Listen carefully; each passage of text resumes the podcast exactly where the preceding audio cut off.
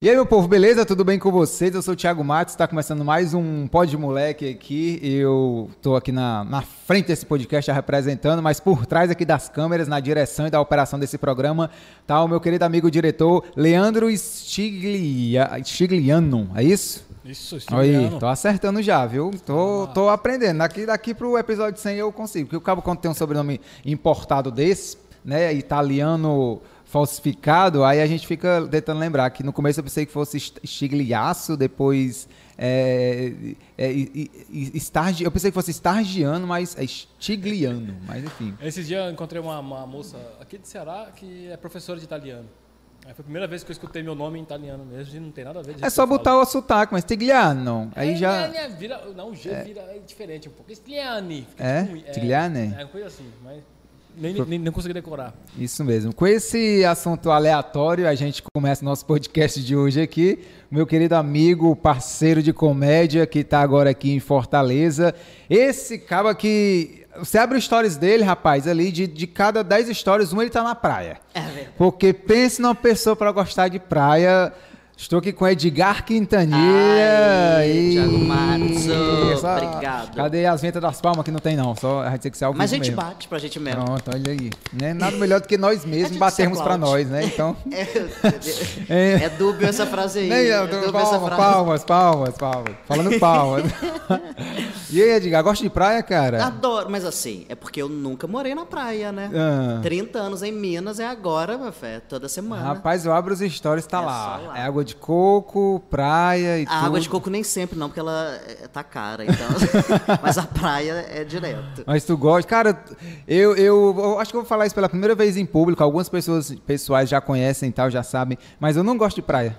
Mentira. Tu acredita? Não é normal. Eu sou um cearense falsificado, velho. Pois é. Porque eu, eu, tipo, eu viveria tranquilamente em um mundo sem praia. Tu acredita? Não acredito. É. Mas, mas, é verdade, você não gosta de praia? Não, não? É gosto, é cara. Não é o sal, a areia? Eu, eu acho que. Não, eu, tipo, quando minha esposa fala, vamos à praia, vamos. Aí eu vou com a minha esposa, com a família e tal. Eu vou e fico embaixo da barraca. Ou então agora com o cachorrinho que eu tô criando, eu vou e fico correndo com ele na areia. Mas é só isso que eu curto. Eu não gosto de tomar banho. Eu não sei, eu acho que o cara volta preguento. A, a, eu não sei, é, sabe? Você sai, pisa na areia. Acho que é frescura mesmo. É frescura mesmo. É, mas eu adoro praia. Nossa, eu se pudesse eu tava todo dia. E aí eu, eu tô quase. eu não tô podendo, não, mas eu tô quase todo dia. Uhum. Adoro praia. O mineiro, eu acho que é interessante isso. Você e o pessoal do Ceará não vai entender o que é a praia para o mineiro. Porque a gente não tem praia, a gente vai longe para a praia. O pessoal de Minas pega Kombi, atravessa Minas Gerais, que é grande, para chegar no Espírito Santo só para ter praia. Em Minas mesmo não tem. Não tem, não. E é longe ainda. Uhum. Então, assim, a praia mais. Aí tem as praias dos mineiros, né? Que tem no Espírito Santo, Guarapari, aí tem Cabo Frio no Rio de Janeiro e Porto Seguro na Bahia. O, o mineiro só vai nessas três praias, uhum. porque são as baratas, né? Mas atravessa 12 horas de, de carro. Nossa! É. Então, quando eu tenho, assim, três ruas para baixo da minha casa, você tá doido que eu não vou. Já fui de Kombi com farofa do lado, botijão de gás para não ter que comprar no lugar, tudo atravessando Minas Gerais. Agora que eu não vou, tá doido, vou. Eu tenho percebido aí, curto demais, demais. Mas tem usado protetor, né? Tenho. Pronto, tenho. já tive uma discussão com o Moisés Loureiro aqui sobre protetor solar e é importante a gente usar porque eu não uso, então. Né? Você não usa, não, menino? Hum, não, só quando eu vou à praia, mas ele falando que tem que usar todo dia, que não sei o que, que agora o Moisés também está cuidando da pele, né? Que é ser um bebezinho, que quando chegou aos 30 anos, e agora ele quer mudar. Ah, enfim, é isso é, aí. Ele tá, ele tá virando paulista. É, isso aí. Tá é, e, e tu, mineiro. Mineiro. Fala, fala um pouco aí da sua história aí. Como é, como é que tu. É, Tu, tu, é natural de Minas mesmo? É de, de, Belo Horizonte, natural de Belo Horizonte? Não, eu sou, eu sou de Contagem, mas que é, é, do lado de Belo Horizonte. Região metropolitana. É, tipo Calcaia. Tipo aqui. Calcaia. Ah. Mas aí eu falo que é Belo Horizonte, porque para dar um. Já começar com a Já, carteirada ali. Não né? é de onde você é? Belo Horizonte. Aí eu dou essa carteirada, mas eu não sou, não. Eu sou de Contagem das Abóboras. É Contagem das Abóboras mesmo. E aí eu sempre, sempre morei em Belo Horizonte, que é Contagem, mas eu falo que é Belo Horizonte. Sempre morei lá, minha vida toda. E estudei lá, comecei na comédia lá e me mudei para cá agora, esse ano. E, essa coisa da, da, comédia por lá, em Belo Horizonte, como é que foi a questão da, de tu começar? Tu sempre foi o cara muito, ah, sou engraçadão, vou meter aqui e tal. Não. Ou como é que foi a... a, a... Tu já começou no stand-up, tu já fazia teatro, como é que era isso aí? Foi, foi no teatro.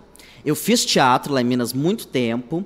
E aí, na verdade, eu fiz cinema também. Eu, te, eu fiz um filme, quando eu tinha 14 para 15 anos, eu gravei um filme com Marieta Severo, com Patrícia Pilar, Paulo José, não conheci nenhum desses, mas eu também dou a carteirada, porque eles estão no filme, é, entendeu? Né? Ninguém, ah, precisa saber. ninguém precisa saber que eu nunca vi a Marieta Severo na minha vida. Mas eu falo assim, não, já fiz um filme com a Marieta Severo. É verdade. É, não tá mentindo. Não tô, a gente nunca contracenou, mas eu falo, eu, Marieta Severo, a gente tá naquele projeto que chama Pequenas Histórias. Tem, é um filme muito legal. E, que, e foi uma grande produção lá em Minas tal. E aí eu tô nesse, nesse eu faço um coroinha. É verdade. Começou bem na Minha estreia no cinema, é. fazendo um coroinha. Fiz esse coroinha, gravei em Minas Gerais. E aí depois disso eu fiz um outro curta em Minas Gerais. Fui, fui indicado melhor ator. Oh, yeah. Eu tinha 16 anos, assim, eu fui indicado melhor ator. Não ganhei, mas eu, eu paro sempre no que eu fui indicado melhor ator. Né? Falei, se eu fui indicado melhor ator. É, sabe muito bem se vender, né? é. né? Já fiz esse filme com Marieta Severo. Fiz, eu sou de Belo Horizonte. já começa assim, é, não, mentira. Eu sou de Belo Horizonte, fiz filme com Marieta Severo e fui indicado melhor ator. E aí, eu já estava no movimento né, da atuação, fazia teatro também. E veio um, um, uma publicação no Orkut, né? Orkut ainda. Hum. Que era assim: se você gosta de teatro, gosta de, de comédia, vai ter um curso de stand-up. E eu nunca nem tinha Olha ouvido aí. falar de stand-up. Isso era, Tiago, isso era 2008. E aí esse cara ele, ele começou esse curso, e o curso, eu não esqueço, o curso custava 500 reais, dois meses, 500 reais. Aí eu mandei, ele não falou o preço, né? Eu Sim. mandei a mensagem e falou assim, 500 reais. Aí eu ignorei, né? Eu falei, você tá louco, eu vou pagar 800, 500 reais, não tem a menor possibilidade. E aí ele foi diminuindo por conta própria e eu parei de responder o e-mail. Porque eu tinha 16 anos, né? Porque eu não tinha essa grana. Uhum. E aí ele foi, não, eu fiz uma promoção, agora tá 150. E eu também ignorei, Nossa. que eu não tinha 150 naquela época. Aí Tava no esperando chegar aí que... De graça, quase. Aí no final, ele fechou dois meses de curso que custava 500 reais por 50 reais. Meu Deus. Eu assim, ah, não estou fazendo nada, vou fazer esse curso.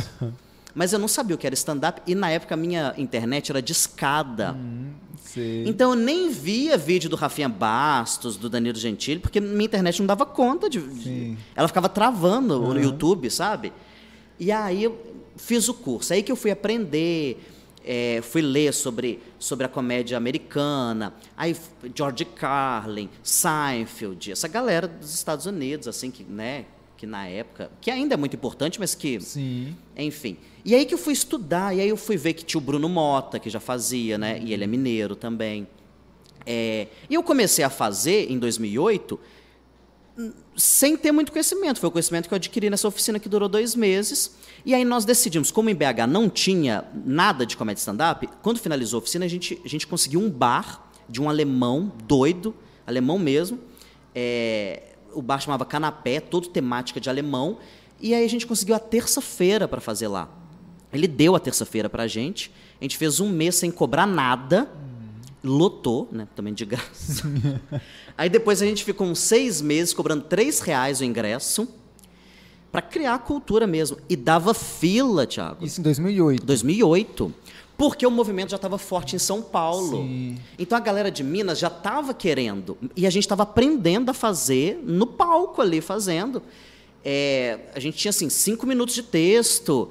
E, e, éramos seis na época, então dava aquelas enroladas, e a gente tinha o compromisso de cada um fazer um texto diferente por mês, para a gente uhum. ter repertório, porque o povo estava querendo no ir. No começo já era, já era difícil, né, Nossa. cara? Porque... A sorte é porque eram eram seis comediantes na época muito empenhados em querer fazer uma cena acontecer. Esses seis vieram desse curso? Todos vieram os seis? Todos os seis. Mas tinham mais gente ou... ou... Não, os seis que, que toparam a promoção dos 50 reais, depois criaram o primeiro grupo tava, de Minas Gerais. O cara tava contando, são seis de 500, então eu vou sair com a grana. Daqui a pouco foi Seis de 50. E é verdade. Aí foi assim, esse, eu vou falar o nome dessas, dessas pessoas que acho que é importante, né? Com, são... com certeza, e até porque eu conheci também né? a cara da cena de, de Minas que começou lá. É, são, são seis mesmo. Esse do curso chama Ranieri Lima. Brigou com todo mundo. Olha, eu soltando fofoca já da cena. ele, ele já tinha brigado com o, o Bruno Mota. Ele que, ele que deu o curso? Ele que deu o curso, ah. ele foi o professor. Aí ele criou, né, junto com a gente, ele criou o grupo Queijo Comédia e Cachaça. Depois de um ano, ele brigou com a gente e aí ele teve que sair do grupo, porque era impossível conviver com ele, assim. Mas uma pessoa ótima. É, Aí- é possível viver longe, mas perto é. Mais longe é ótimo. Aí depois ele criou um outro grupo e parece que ele foi expulso desse outro grupo também. Mas é uma pessoa ótima. É ótimo, gente? não, é, é. Só Aí- não dá muito bem com o grupo, mas é uma É, pessoa ótima. ó- né? O curso foi ótimo, É? adorei, eu faria de novo, era um ótimo curso. Aí um outro que fez parte é Bruno, é, Bruno Berg, tá na cena até hoje. Bruno Berg conheci ele quando ele veio aqui, É, né? Ele deu uma passada por aqui, fez um show lá no Autoral. Fez. Pô, fez, fez na mesma noite que eu, Que- de elenco. Pois é, Bruno Berg, muito legal o trabalho dele. Participou do, mochi, do Mochila do Mochila do Riso, não. Participou Acho junto que é com Mochila do Riso, não. Era... do Faustão, né? Esqueci. O que o Medellín McNamara ganhou agora, esqueci É. o nome, mas ele, ele participou lá de, com voz e violão. Com Bruno Costoli. Com Bruno Costoli. Que é outro ótimo comediante de BH. Aí esses dois, aí tem a Paloma Santos. Paloma Santos, Muito conheço. Boa Paloma muito Santos. louca, cara. Eu vi Louca. ela no especial do... do da Bruna Luiz. Da Bruna Eu Luiz. esqueci o nome do especial que ela convida lá as meninas. É, juntas. É, juntas, né? Eu vi no YouTube. Muito louca essa Paloma mulher, Santos, caraca. Louca, velho. maravilhosa. A Paloma Santos, depois eu conto mais pra frente essa história. Vou Aí, lembrar. o Gabriel. Freitas. O Gabriel Freitas, que hoje tem um projeto com o- o Délio McNamara, lá em São Paulo. Sim. Eles estão juntos. O Arthur Ottoni, que ficou três anos no projeto e depois saiu, é arquiteto hoje, tá, deu certo na vida. Deu certo em outra área, ele, Deu- ó, vou é, tá casado, dinheiro. tem filho. E eu. Então, nó- nós seis. Aí depois saiu o Ranieri Lima e saiu o Arthur Ottoni. E aí o queijo durou nove anos, assim, com nós quatro. Eu, Paloma Santos, Bruno Berg e Gabriel Freitas. E começou nessa oficina e num bar, num pub alemão, terça-feira, dava uns alemães que. Os alemão, alemões, ale, Alemãos. alemãos, né? Alemães. Alemães também, os dois estão certos. É? É. Só os Ixi. alemões que não. Alemões não, É, né? Mas alemães, alemães. E, e pode? O quê? Olha, aprendendo aqui. Os dois alemães e É, alemães. e alemãos, Alemãos e alemães. E Os dois alemães. estão certos. Entendi. Só os alemões que não. Desculpa a comunidade alemã. De Fortaleza. alemães. E aí era um bar alemão que tinha alemãos lá. E é uma galera. Foram nossos primeiros hecklers, sabe? Esse que fica atrapalhando. Porque eles, eles ficavam xingando em alemão no meio do show. Porque já tinha esse público lá, que eram uns oito alemãos, que iam pra lá pra encher a cara e, e conversar em alemão entre eles. É o quê? Cadê? É o, ó, o Ah, plural o de plural. alemão. É alemães. Alemães, as, gente. As grafias alemãos, alemãos estão em quase. Mentira. Ah lá. Alemãos está certo. Pode. Alemões é que está errado. Tiago Matos está brigando com o Google. obrigado. Não, Olha esse só. site Hotbook aqui está errado. Pode, pode botar aqui algum outro. Ó, ó, baixa aqui. Não, deixa eu falar. É, depois eu vejo, mas eu, tenho certeza. Você pode. Pode. corrigir aqui nos comentários, ou você que está ouvindo nas plataformas de áudio aí também, você pode mandar mensagem aí no, no meu Instagram, arroba Thiago Matos lá, pode me xingar, mas os dois estão certos. Vou falar com minha professora de português, a, da, a Dalucami, o nome da minha professora era essa. Dalucami? A Dalucami. A.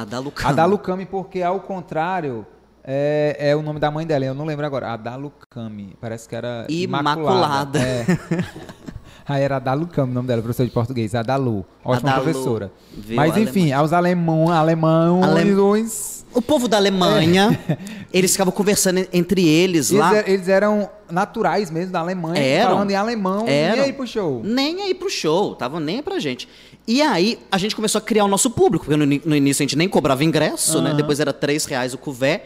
E aí a casa foi enchendo e eles iam falando mais alto. E, é, e aí chegou ao ponto que o dono do bar, que era alemão também, pediu pra eles não irem mais na terça-feira, porque tava lotando. Era um bar assim pequeno, cabia 100 pessoas, mas assim, gostosinho de fazer 100 lá. pessoas é um públicozinho bacana, velho. É, terça-feira Aham. e a gente esgotava Sim. lá em 2008. Aí, olha, olha quem que fez nesse bar pequenininho. Sim. E ainda era assim, era 60 pessoas que assistiam a gente de frente e umas 40 que assistiam a gente de costa. Porque o palco ficava no meio do bar. Caramba, era 360, Era o 360. palco, aquele que você fazia o show assim, se virando. Você tinha é. que olhar. Era umas piadas pra trás. Mas e olha, do lado era o quê? hum, é porque era meio que assim, então tinha público aqui também, mas tinha público aqui, ó. Sim, então a maior, a maior quantidade era na frente e É. atrás. E aí tinha um, menos da metade ficava atrás. Que ótimo. Mas olha quem que fez lá, nesse bar ruim. Fábio Porchat. E o Fábio Porchat já, ele tava assim, começando no, no Porta dos Fundos, mas eu lembro que quando ele fez lá, é, tinha gente que, que levou folhinha escrito Judite, porque foi, foi o primeiro que estourou Foi, é um dele. dos vídeos que mais viralizou, né? Foi da Judite. Judite, aquele todo de azul. É. Então o Fábio Porchat fez lá, e, e aí eu chamei o Fábio Porchat pro palco. Hum. Quando ele foi fazer lá. E aí na hora eu fiquei nervoso, eu esqueci qual era o primeiro nome dele. Nossa. Aí eu falei assim, com vocês! Porchat! Mas, tipo assim, mas não é porque eu quis chamar ele pelo sobrenome, foi porque eu esqueci o nome dele. Ah, Olha, quem mais fez lá? Márcio Ribeiro, lembra do Márcio Ribeiro? Ele já sim, faleceu. Márcio Ribeiro. Uma das pessoas mais louco, engraçadas que eu já vi. Galera da comédia que tá hoje aí, os Opens, que não sabe quem é Márcio Ribeiro, se der uma procurada, eu acho que tem pouca coisa, ou se, talvez se tiver no YouTube de dele gravado, é muito difícil ter, mas é o cara que fazia o X-Tudo e tal, aquele gordinho lá de óculos e tal. Como humorista de stand-up, o cara era maluco, sensacional, Maluco. mas maluco, muito doido. As histórias dele nos podcasts que a galera conta é muito louco, muito louco, velho. Márcio Ribeiro, das pessoas mais engraçadas que eu já vi no palco. Foi lá. é, quem mais? O Mansfield, que é um dos primeiros, né? Marcelo Mansfield. O Cláudio Torres Gonzaga, que criou o, o grupo Comédia em Pé. Fernando Caruso, Do Comédia em Pé também. do Comédia em Pé também, foi lá. É, quem mais? Diogo Portugal. Foi uma galerona. Todos eles iam fazer solo, era? Não, fazer... Era só participação. É, participação. Nossa, que massa. Antigamente a galera, tipo, ia, né, de boa. Não, e Porchat saiu do Rio de Janeiro de ônibus. Nossa. Você vê como é que a gente tá falando de épocas lá atrás. Nossa, Do Rio até BH de ônibus é mais ou menos sete horas. Meu Deus. E foi, a gente pagava passagem Ah, e um cachezinho. e um cachezinho, que devia ser pouquíssimo, devia ser assim. Não vou lembrar agora, mas devia ser 250 à noite. Nossa, cara. É porque a galera tava Que começando. Aham, é, era, uma- era massa pegar essa cena começando, né, velho? Tiago Ventura, Tiago Ventura foi lá umas três vezes. O Tiago Ventura, eu tinha o MSN do Tiago Ventura. Ti- Eu tinha o MSN dele. Tem um primeiro vídeo meu do YouTube. E- e- Eu, eu não apaguei esse vídeo até hoje só por causa desse comentário. O Thiago Ventura, ele comentou no meu vídeo assim: Cara, você é muito engraçado. é, admiro muito seu texto. Quero ser assim. Uma coisa assim. Nossa, cara, tá, tá no YouTube. Qual é o nome do vídeo aí? É o meu primeiro que tá lá. É um que eu gravei no Comédia em Pé. Tá, é o primeiro vídeo que tá no meu canal do YouTube. Só Pronto. joguei Edgar Quintanilha. Então um- é youtube.com barra Edgar Quintanilha, tá, Edgar tá Quintanilha. personalizado lá direitinho, É, pronto, Edgar então dá uma pesquisada, se inscreve no canal do Edgar também aí, e vai lá na opçãozinha botar os mais antigos, aí o primeiro vídeo É o tem lá- primeiro. Primeiro vídeo. Eu, no, no Comédia em Pé, tem um. edi- Esse cara é muito bom. Já tinha ouvido falar que esse texto era muito bom. O negócio assim, Thiago Ventura comentou aí, isso. viu? Não é qualquer um não, cara. Aí eles todos cresceram e eu. E aí durou quanto tempo, como é? é Queijo, e comédia cachaça. cachaça. então, o queijo comédia cachaça, ele não acabou definitivamente, não. Se pintar um, um empresarial, a gente junta na hora. Mas enquanto grupo, ele durou, a gente comemorou até o nosso aniversário de oito, oito anos. E aí depois a gente ainda fez mais enquanto a gente tinha nove anos. Então durou assim, oito, nove anos. Mas nesse bar ou, ou rodou em outros locais? Vários bares, a gente fez noite. Em, teve uma época que a gente tinha é, noite em. Três semanas, noite em três bares diferentes, é, é, três dias da semana em BH. A gente fazia terça nesse bar alemão, a gente fazia quinta num bar legal lá em BH, no miolinho lá de BH, a gente ainda fazia sábado em Contagem, que é tipo região metropolitana. Então, porque não tinha. Contagem. Eu conheço uma, uma pessoa que veio de lá de Contagem. Contagem? É, ótimas pessoas. São né? ótimas pessoas. Sim. E sabe uma, uma curiosidade aqui que eu estava conversando com LC Galeto daqui. Sim. O, o stand-up em Minas Gerais começou em julho de 2008. E ele falou que o movimento foi começando aqui com ele, com o Glauco, assim, Glaico, em agosto de 2008. Então era uma época que estava precisando, sim, né? Sim. Mas aí, aí como que como foi a construção lá? assim, depois de vocês fazendo e tal, durante esses oito anos aí, mais pessoas se interessaram em querer fazer? Como- conta um pouco como é que era a cena da comédia lá de stand-up lá de Belo, Horiz- de Belo Horizonte É, e de, de e Minas, Minas, em, né? geral, em geral. Então, Minas em gerais. Minas em Gerais. então, a gente montou esse primeiro grupo e aí tinha um pessoal que não tinha visto a promoção dos 50 reais do Ah, curso. perderam o curso. Perderam Oh. o curso. Mas que era uma galera que queria começar. Então a gente tinha oito meses de, de, de grupo, assim, criando repertório ainda. O Thiago Carmona, que hoje é bem legal, bem grande na comédia, foi fazer open com a gente. e depois já montou um outro grupo com o pessoal, mas ele começou fazendo open com a gente, Thiago Carmona. O, o Glauber Cunha, que é aqui do Ceará. Sim, Glauber, Glaubinho. Mas foi para BH e começou a fazer uhum. né, comédia lá. O Glauber fez muito open com a gente, depois teve uma época que ele estava fazendo direto com a gente lá. É, e hoje está estourado é. no TikTok, lotando teatros é. no Brasil todo. Então ele fazia open com a gente. O Bruno Costoli, que está tá forte na cena. Então a galera foi se juntando com a gente e depois eles começaram a fazer outros grupos. Então, depois de um ano, em 2009, assim, aí já tinha três grupos em, em, e aí, em BH. E aí foi engraçado porque o nosso grupo era o primeiro, né, de Sim. Minas Gerais. E aí tinha umas propagandas, porque aí a nossa propaganda era assim, queijo, comédia e cachaça, o primeiro grupo de stand-up de Minas Gerais. Uhum. Aí tinha umas propagandas assim, é, grupo, não, não vou falar o nome dos grupos não, mas grupo tal, primeiro grupo de stand-up a apresentar em teatro. Sabe umas propagandas? Uhum. Primeiro grupo a fazer é, em Uberlândia, que é outra cidade, assim, sabe? Primeiro grupo de pessoas que têm um ensino superior completo. Exato. Primeiro grupo de comediantes que se formaram em medicina. Começaram a ter essa propaganda. Mas foi, foi 2008, 2009 que, que essa massa, cena... cara, que legal. E aí a cena foi crescendo e tal. Antes do, do stand-up, existia alguma cena de comédia em Belo Horizonte? É, de, de, de, de, teatro mesmo? De, é? de Ou teatro. personagem, assim? É, mais personagem. Mas veja bem, a, a Gorete Milagres é de lá, né? Com a Filomena. Sim. Ela chegou a... Filó. Ô, oh, coitado! Ô, oh, coitado. Ela é de lá. Eu sei que ela fazia. Tinha uma noite, tinha noites em bares lá. Não se compara à realidade de Fortaleza, é. né? Que tem. Mas tinha noites em bares com Gorete Milagres, com o Carlos Nunes, que é um excelente ator. Ele chegou até a fazer Zorra Total um tempo. Muito bom. Com o Saulo Laranjeira, que faz o o deputado, deputado João Nossa. Plenário da Praça Nossa. Ah, todos são mineiros. Todos são mineiros. Que então legal, eu, eu, sei cara. que eles apresentavam. Tinha um bar lá que eu, eu, Então eles faziam em bares, não era não é teatro. Faziam não. também teatro, mas faziam em bar lá. Uhum. Que faziam louco, bar. velho, que legal. Eu justamente eu perguntei por causa disso, né? Porque a cena do stand-up aqui, a gente foi começar lá em 2008 com o Glaick com o Galeto, depois 2009 comigo, Moisés, o Paulo e tal.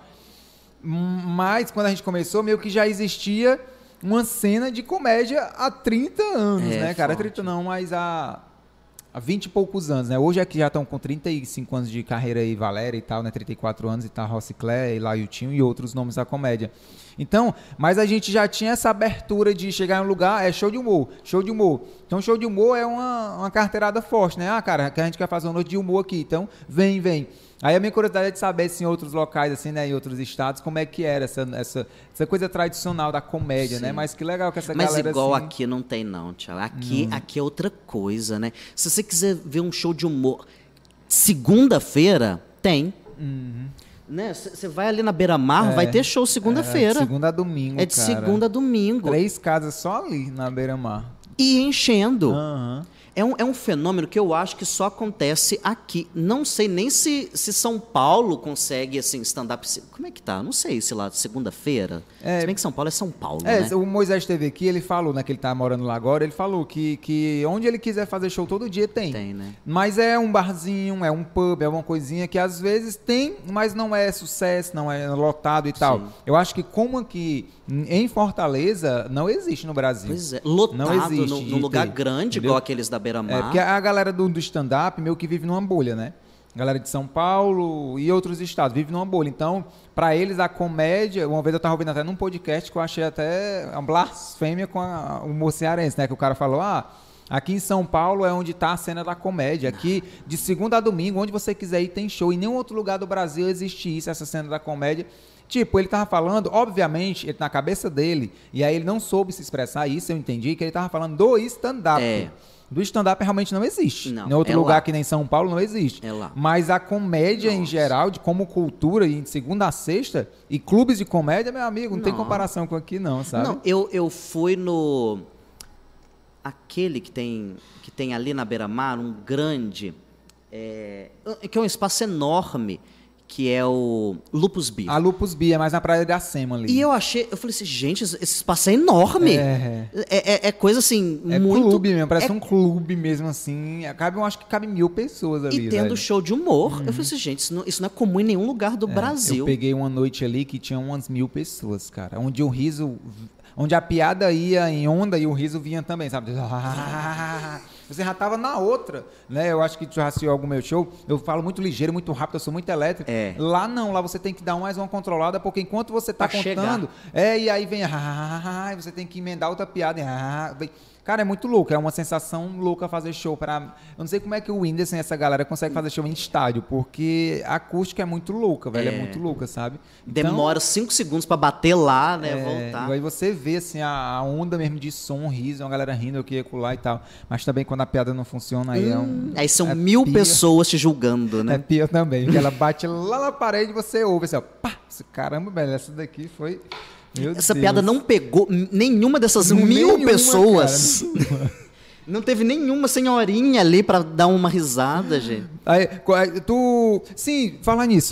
Tu veio pra morar, tu já tinha vindo pra Fortaleza? Nunca. Nunca tinha vindo. Nem sabia como que era a cidade, se eu ia gostar, nada. Nem pra assistir show, nem pra fazer. Nem pra fazer, nem pra entrar na- no mar. nada. Aí, como é que foi essa tua vinda pra cá? Foi, tipo, do nada? Como é que foi isso aí? Então, eu, eu sou de BH e eu não tava gostando de estar em BH, não. Tava assim.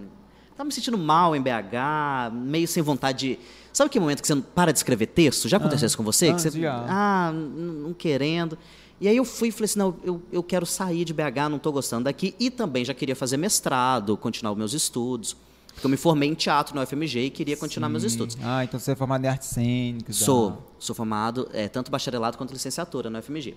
E aí eu fui para São Paulo, que eu, eu achei que, né, que era São Paulo o caminho, dá para ir de ônibus. de- Isso antes ou depois do fim do mundo? Ah, não sei, a gente a gente ainda tá no fim do mundo. Estamos vivendo aí a tá acontecendo. apocalipse. É. Apocalipse. Depois há um tanto de zumbi, passa zumbi aqui, ó. e aí eu eu fui para São Paulo para passar 10 dias.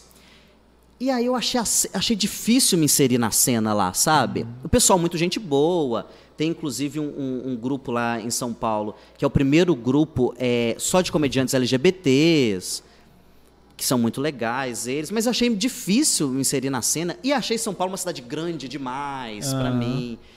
E como eu não estava bem em BH, aí eu não fiquei bem em São Paulo também, e aí veio a cerejinha do bolo. Roubaram meu celular em São Paulo, né? eu tava ali distraído, Rapaz. levaram meu celular. No meio da rua, assim? Eu tava saindo, né? Eu tinha ficado num hotelzinho lá, fuleirinho. Eu tava saindo para pegar o Uber, entrar, entrar no Uber, pegaram meu celular e levaram. Aí eu fui ligar pra polícia, aí, eu- aí o cara falou assim: Não, isso, isso tá comum, ninguém te falou que isso tá acontecendo aqui, não. Ninguém te falou que isso é normal? Ninguém me falou. Não precisa mais nem ligar pra polícia que a gente não vai atrás? Pois é, não, aí eu fui lá, né?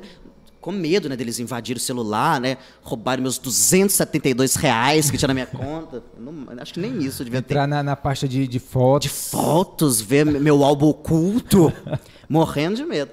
Aí eu fui na moça lá, né, da, da operadora, falei assim, não, mas pô, travou esse chip aí, não sei o quê, sei lá o que, o que tinha que fazer, né? A moça falou assim, mas menino, veio hoje um cara aqui desesperado, porque ele já estava recebendo notificação do banco, parece que eles conseguiram acessar um banco dele de uma conta que ele tem na Suíça. Oh.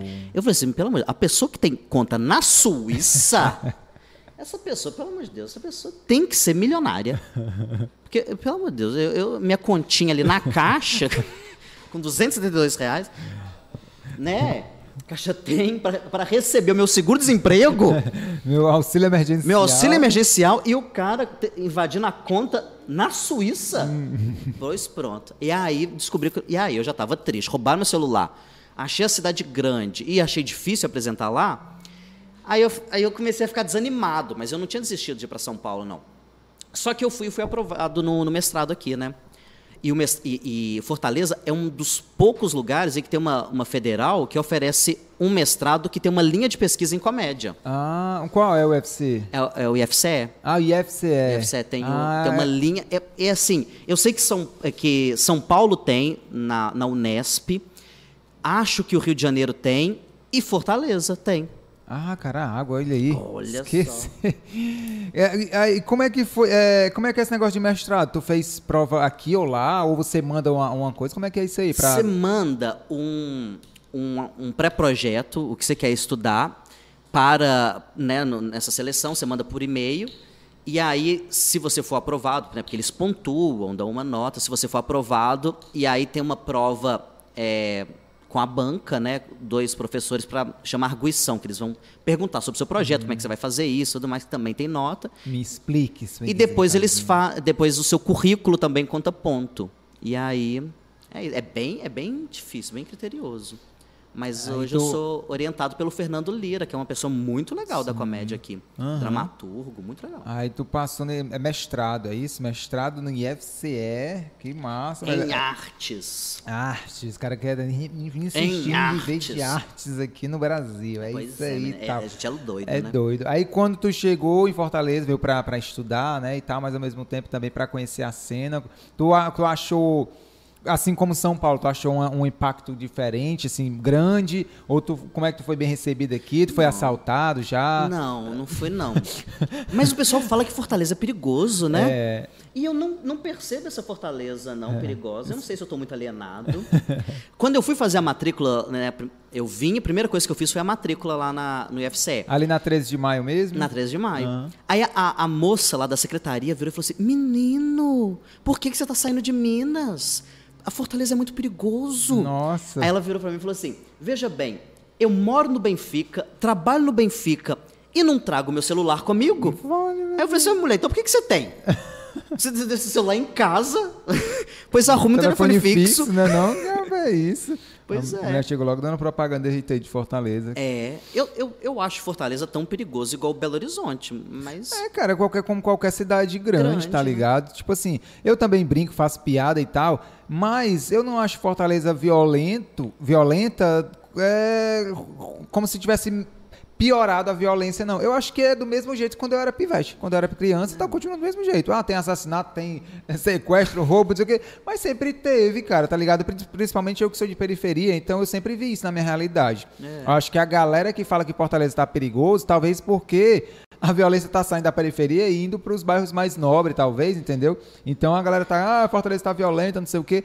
Mas assim, para quem é turista, e vem e passa sete dias ali naquela região da Beira-Mar, Fortaleza é uma maravilha, meu amigo. É um, é um, né, é uma, um oásis, é uma, sabe, um paraíso Marzão lindo. Cidade limpa. Limpa. Prédios bonitos e tal, pois né? É. Uma Opção pena, de cultura de segunda a segunda. É, é uma pena que Fortaleza não é Beira-Mar, né, velho? Sim, mas enfim, existe um é, outro ambiente ali, tudo ali que, que, é na periferia e tal. Mas aí quando tu chegou assim, tu pensou também sobre essa coisa de, ah, vou pra Fortaleza porque a cena da comédia lá pode abrir portas para mim?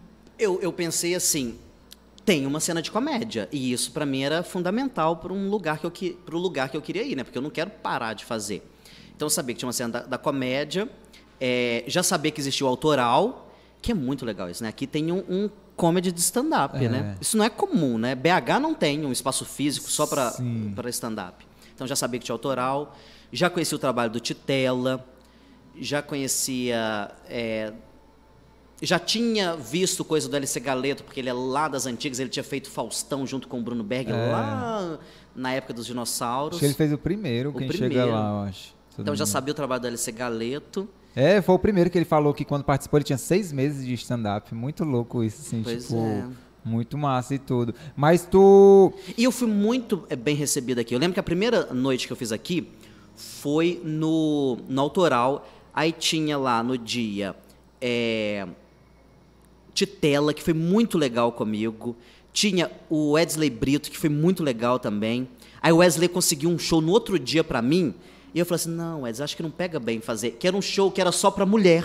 Eu assim, não, mas não tem problema não. Eu assim, acho que não vai pegar bem. não sei porquê, eu acho que não vai pegar bem. Ele, não, você vai lá, eu vou conversar com eles. Saiu ligando. Era das meninas da Maria Bonita? Era da Maria Bonita. Aí depois a Patrícia, que é, é Patrícia Nas, que é, que é da, da Maria Bonita, falou assim, Edgar, eu fiquei indignada de querer te colocar naquele show. Porque o show, acho que o show chamava assim, Humor de Calcinha. E o Wesley Brito queria que eu fizesse essa noite, Humor de Calcinha. Mas não, eu tô chegando, mas eu não tô com tanta pressa. Eu espero para fazer um outro show. Eu nem trouxe minha calcinha. Pois é, eu não tá sei se eu vou ficar legal. Ai, meu Deus, Wesley, cara. Mas ele foi muito gente boa comigo. É, quem, Bruno Paz também estava nessa primeira noite. E eu fui conhecendo todo mundo, né? Você, uhum. Vitor Allen, Cidrão. E essa galera me recebeu muito bem. Uhum. Então, a cena daqui, eu acho a cena daqui muito amiga, né? Eu acho as pessoas muito tem suas tretas também, né? Mas eu acho as pessoas aqui amigas, né? Sim. Acho que as pessoas se ajudam tal. Eu participo de uns grupos e sei de algumas fofocas também. Não vou contar, mas, mas eu sei que as pessoas se ajudam. São mais amigos do que não. Mas se quiser contar, pode ficar à vontade, não tem problema não. Ih, não, tô chegando agora, deixa eu ficar quieto. Mas eu sei, viu? Eu sei da sua foca. Ai, eu acho ai, o máximo cara. que faz até figurinha com os comediantes aí. Eu vejo essas figurinhas. Ai, eu preciso participar desses grupos, porque. Menina, cada fofoca. Mas Ai, a cena daqui abra. E, e olha que coisa legal, porque tem, além da cena do stand-up, Ah. tem a cena do, né, do humor, No humor tradicional. tradicional e tal. E olha o que aconteceu comigo. Tava eu cortando cabelo lá perto de casa, cortando cabelo mesmo, à toa. Ah. E aí o menino que tava cortando o cabelo começou a falar de política. E eu já tava com medo de falar, sim, mas estava só nós dois ali, e tava falando de política, tal, não sei o quê. E aí, né, falando uns negócios de PT e Bolsonaro, tal, e não sei o quê. De repente entrou um cara fortão, todo tatuado. E aí eu falei assim, eita, acho que, acho que é melhor parar de falar de política aqui, porque esse cara, eu não sei, não sei não. Eu achei ele mal encarado, assim, uma cara fechada. Aham. E, e aí na hora eu até comecei a falar bem, assim, melhor do Bolsonaro. Não falar bem, mas melhor, assim, então, não, mas veja bem e tal. Porque o cara tava, tava muito falando do Lula, assim, falando bem do Lula. Eu falei assim, O barbeiro, né? o barbeiro. E eu fiquei com medo, falei assim, esse cara vai bater na gente e tal. E aí, de repente, o cara começou a falar eh, de Lula e tudo mais também, falando bem. E aí foi e falou assim, e eu também sou comediante. Aí, aí eu aliviei. Aí ele falou assim, pois eu sou Paulo Diógenes, a Raimundinha. Caraca! Eu encontrei por acaso o Paulo Diógenes cortando cabelo. E Tu não- morri de medo Tu dele. não, tu não conhecia ele sem Raimundinho? Sem Raimundinho, eu nunca tinha visto. Eu nunca imaginar que o Paulo Jones era todo tatuadão, assim, forte. Ó, jamais. Eu morrendo de medo. falei, Meu Deus do céu, ele vai bater na gente. Raimundinho, gente boa pra caramba, o Paulo Diógenes. Paulo Muito Jones. legal. Que massa, cara, que Super. legal. Depois foi gente boa, falou, começou a me seguir no Instagram. Olha aí. Muito legal. Então, esse pessoal, eh, né, desse mundo tradicional também é muito agradável, né? Sim, Porque eles não tinham obrigação nenhuma de, de conversar com um cara que veio de Minas, que faz stand-up, mas não, muito simpático. A Valéria é muito legal. Rocicléia, né? Rociclé é muito legal. Já encontrei com ela assim no autoral Uhum. algumas vezes. É uma pessoa que conversa tranquilamente, respeita o trabalho do outro. Ela que é desse tamanho, eu pequenininho, mas muito acho legal isso, isso aqui, Acho isso né? muito massa dessa galera do, do mais, mais já conhecida, né? É. Mais tradicional e tal do humor que realmente abre portas, né? Dá oportunidades.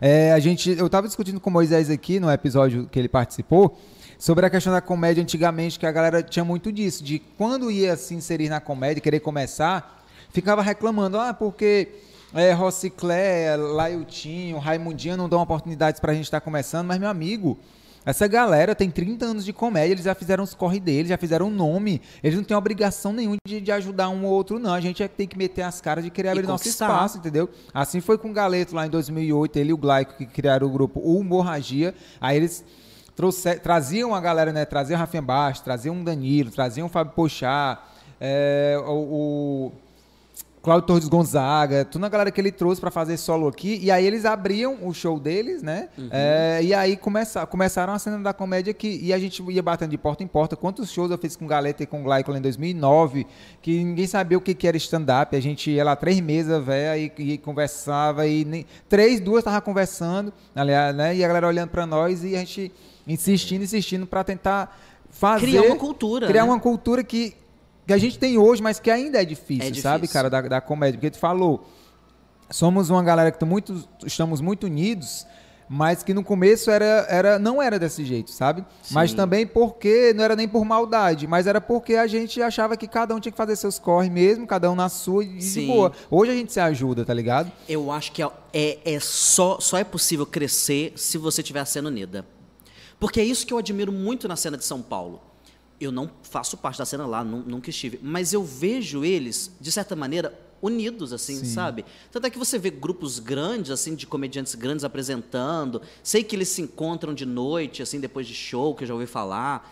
É, fazem show na casa do, né, em casa de outros assim para fortalecer. Eu acho isso muito legal. E eu percebo isso aqui.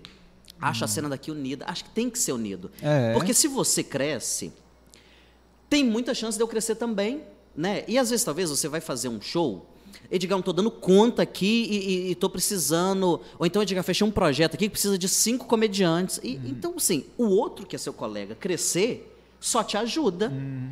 Por quê? Vai levar o nome de stand-up, que a gente ainda tá, mesmo que a comédia já tá aí, se você for analisar, né? é difícil também imaginar quando que a comédia stand-up chegou, né? Porque se for pensar, talvez 2006, mas Chico Anísio lá atrás também já fazia uma coisa Era. parecida com stand-up. E né? antes de Chico Anísio, Jô Soares e, e, e o José Vasconcelos, aqui no Ceará a gente já tinha pessoas fazendo comédia em 1800. Olha que Tá ligado? Que, que era, era o Paulanei, o Quintino legal. Cunha. Eram pessoas. Quintino Cunha, que tem um bairro chamado Quintino Sim, Cunha? Sim, Quintino Cunha foi considerado um dos primeiros humoristas do Ceará. Mas não tinha essa nomenclatura humorista, tá ligado? Sim. Mas eles eram pessoas bem humoradas que tinham é, sacadas, piadinhas. Entendeu? Existem, existe um livro, aliás, existem vários livros, mas existem histórias do Quintino Cunha que são piadas mesmo, tá que ligado, legal. cara? Tipo, existe uma história. Do, ele era advogado, então toda vida que ele ia defender alguém para aquela audiência, lotava porque a galera queria ver ele falando, porque ele sempre tinha umas sacadinhas boas, tá ligado? Por exemplo, tem uma história dele falando que ele foi defender um cara que tinha. É, é, batido no outro porque ele estava chamando o cara de corno. Era, mais, era uma coisa mais ou menos assim. O cara chamou ele de corno e ele pegou e bateu no cara, tá ligado? Uhum. Aí, o, o, por quê? Porque toda vida que esse cara passava na rua, o cara ficava gritando corno, ao corno, ao corno. Aí o cara ficou com raiva e foi lá e bufo, né? Isso já tava corno com, nervoso. É, isso já estava com alguns anos já. Aí que Tino Cunha foi defender esse cara, o corno, né? Foi defender o corno que tinha batido no cara. O que Tino Cunha é, foi começar a audiência falando: Excelentíssimo seu juiz, né? queridos amigos da bancada, pessoas do júri, pessoas que estão na plateia, bom dia. Excelentíssimo seu juiz, amigos da bancada, pessoas que estão no júri, pessoas da plateia, meu bom dia. Excelentíssimo senhor juiz, pessoas da bancada, a, meus amigos, pessoas da, do júri, amigos da plateia, meu bom dia. E aí, quando ele já estava na sétima vez, o, o, o, juiz ficou com raiva e falou: Meu amigo, você vai ou não vai começar essa audiência? Já estou ficando com raiva aqui já. Aí, para o senhor ver como que é. Eu estou apenas dando um bom dia e elogiando vocês. Isso não está nem com cinco minutos, se você já está com raiva. Imagina você ser chamado de corno durante vários anos. Eita! Causa ganha, tá ligado? Então, tipo, ele tinha essas sacadinhas, essas brincadeirinhas, tá ligado? Do tipo, uma vez ele tava discutindo com outro advogado, e aí o advogado pegou e falou alguma coisa do tipo. É, eu estou montado na lei. Aí que não Cunha falava, porra, desse que é perigoso você sentar em uma coisa que você não conhece. entendeu? Então, é, ele tinha essas coisinhas, entendeu? Um amigo dele uma vez foi deixar uma, uma é, no aniversário do Quintino Cunha, um amigo dele levou um chifre, né, um chapéu com chifre. Entregou, o Quintino Cunha abriu, todo mundo riu da cara do Quintino Cunha porque ele tava com cor de chifre e tal, não sei o quê. Ah, aquela frescura. No o aniversário desse cara, Quintino Cunha levou um buquê de rosas. O cara abriu e falou: Entendi porque das rosas. Quando teu aniversário eu fui lá, fresquei contigo, dei um par de chifres. Aí o Quintino Cunha falou: Porque a gente só dá o que a gente tem.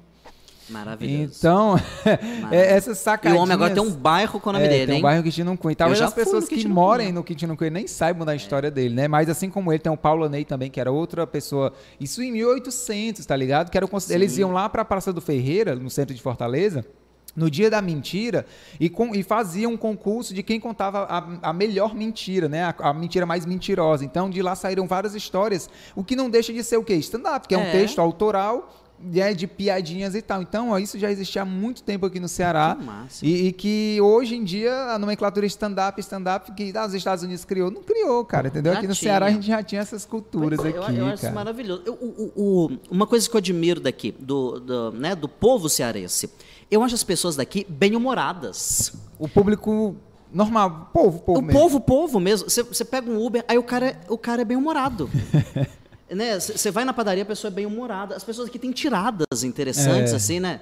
Eu acho, eu acho o, é um lugar onde as pessoas estão eh, disponíveis para comédia, né? Sim, né? É uma verdade mesmo, porque é um, um, é. um pensamento que tem da, do Ceará, que é a terra do humor, Sim. e é mesmo a terra do humor, né? Eu acho as pessoas aqui disponíveis para rir. Tanto é que eu acho o público do Ceará Não acho um público difícil. Eu acho um público exigente. Olha o bingo, olha o bingo aí, Leandro. Olha o bingo aí. A gente tá com um bingo aqui de que todo mundo que vem da comédia aqui fala isso, tá ligado? Eu acho que é um público exigente. Aqui, você não pode ser um comediante mediano, não. Porque, por exemplo, é, eu acho eu que é, muito, é muito mais fácil, por experiência, alguém que né, começa, faz stand-up desde 2008 em Belo Horizonte. É muito mais fácil fazer o público de BH rir do que o público do Ceará. Mas não é porque o povo daqui é chato, é, fechado para o riso. Não é. Ao contrário, eles querem rir, mas a sua piada tem que ser boa. Hum. Então, é um público exigente. Aqui você prepare o seu melhor repertório é. e venha para cá, porque não é fácil. Cê, porque a, a gente está com a, com a fuleiragem aqui na veia, cara, enraizada na gente. Então, se você vem com uma coisa que o cara é, já está acostumado a ouvir no churrasco de família, na conversa do, da roda de barzinho é. ali e tal, não vai. vai em cima do palco querer contar essas coisas, pro cara não vai surtir efeito nenhum, tá é. ligado? O público é tão engraçado quanto o comediante. Então, é. você tem que ser profissional. Tu sentiu essa, essa diferença? Demais, demais. Eu lembro, é, talvez o meu terceiro show aqui foi um dos piores shows que eu não fazia há 10 anos um show tão ruim. Onde foi? Foi no Autoral e num dia que o Ciro Santos ainda estava na plateia. Eu pensei, meu, meu Deus, Deus, o Ciro Santos está vendo isso, que é um grande Quem tava na noite daqui. contigo? Tá, se eu não me engano, era o Titela e o Bruno Paz. Nossa, cara. E foi uma das piores. Tu foi no meio noites. ou tu abriu? Eu fui o primeiro. Uhum. Fui o primeiro, depois o Bruno Paz. E aí eu fui o primeiro e saí do palco com a sensação de: não, foi tão ruim que com certeza o público hoje não está querendo rir. Uhum. É isso, o público não tá, A minha soberba, uhum. né? O público não está querendo rir, porque foi, foi muito ruim. E aí chegou o Bruno Paz e eu tô percebendo o público rindo. E eu falei assim, olha, gente. E aí chegou o Titela e destruiu.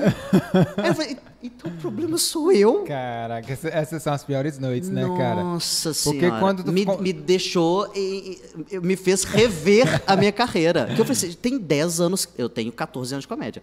Eu falei, tem 10 anos que eu não tenho um show tão ruim assim. Caramba. E eu acho isso muito bom, para falar a verdade, uhum. sabe? Acho que é muito bom para mim, né? Sim. Primeiro, eu tô aqui para estudar comédia na teoria, né? Que é o que me traz aqui. Tô aqui numa outra cena de humor. É muito bom a gente se quebrar, assim, sabe, os nossos conceitos, o que a gente acredita.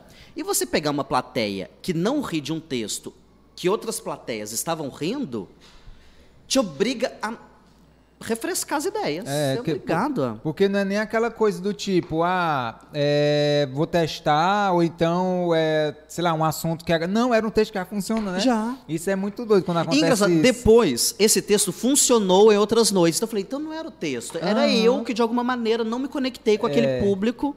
Não sei se eu fiquei nervoso porque tinha Ciro Santos na plateia. Você não consegue entender quando essas noites acontecem, né? Não. Do tipo assim, meu irmão, o que está acontecendo? Porque quando é. Ah, o primeiro não foi bem.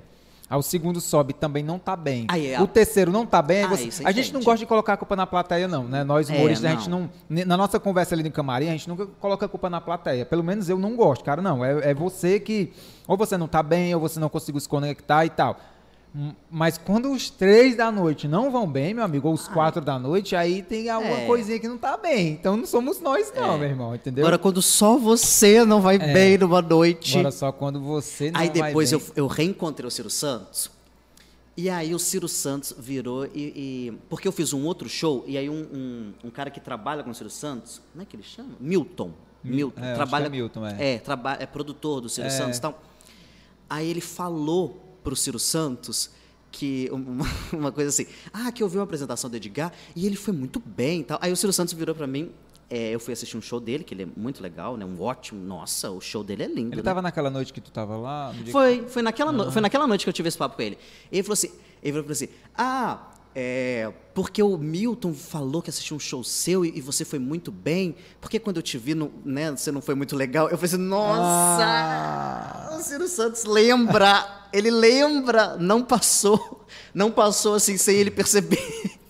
Ai, que vergonha. Eu, pois hum. é, Ciro. Pois o Ciro é. é. outro, cara, que é um dos, um dos oito é, primeiros e maiores nomes da, da comédia cearense ali, quando surgiu, né? Que dá muita oportunidade pra galera ainda, entendeu? Que, que acredita, que vê, que conhece, né, cara, a, a comédia, que por mais que ele tenha te assistido lá, e tu não tenha sido bem naquele dia, eu tenho certeza que ele viu que tu é bem, que tu é bom, tá ligado? Que tu é. tem um jeito ali e tal.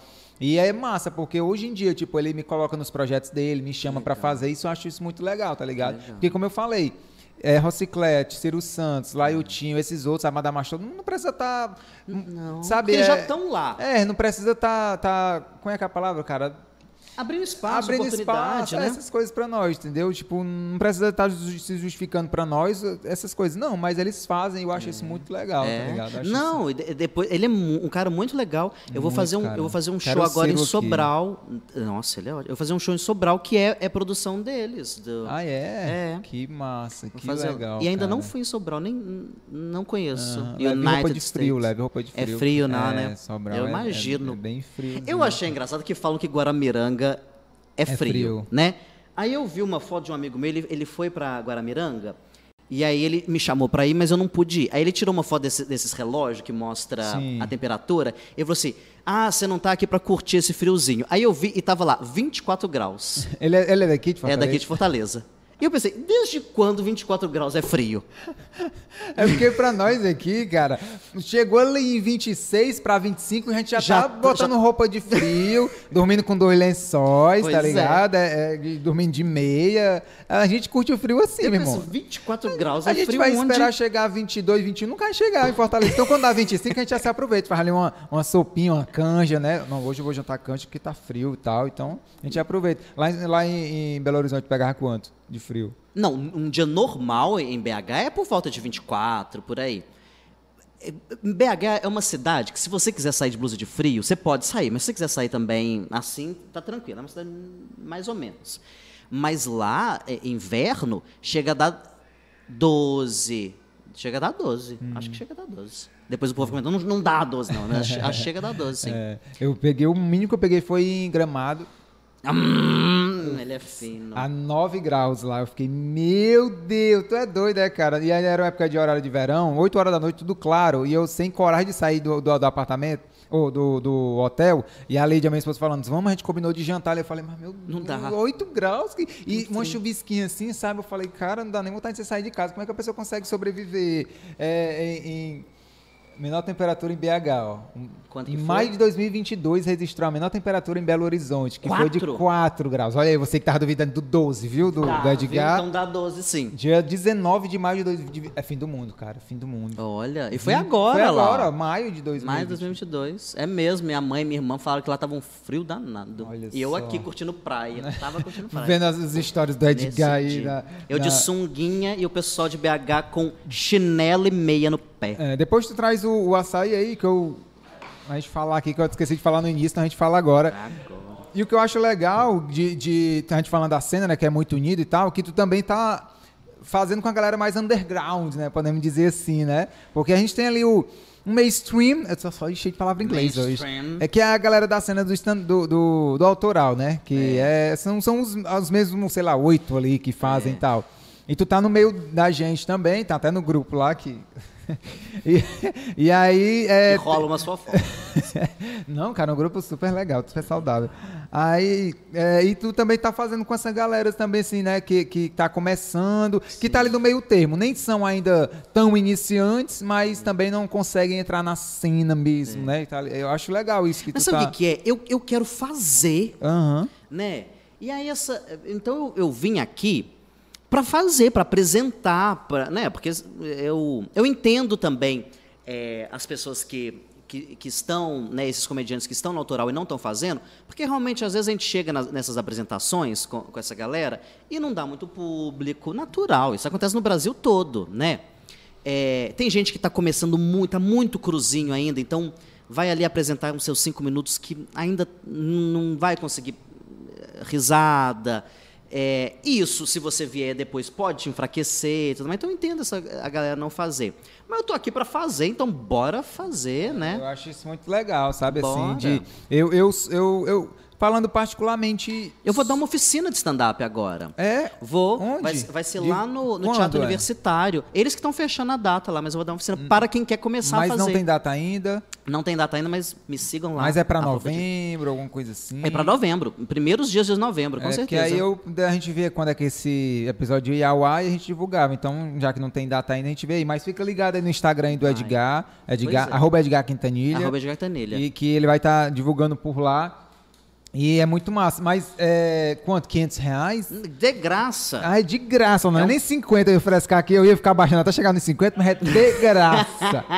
Esse eu já comecei lá embaixo, é de, de graça. graça cara, é, olha é um, só que legal. É um e... negócio do teatro universitário, eu vou dar uma oficina lá para quem quer começar ou começou há pouco tempo. Ah, é? O que, que vai rolar, assim? É, é, é um dia todo? é um dia todo, vai durar um dia só.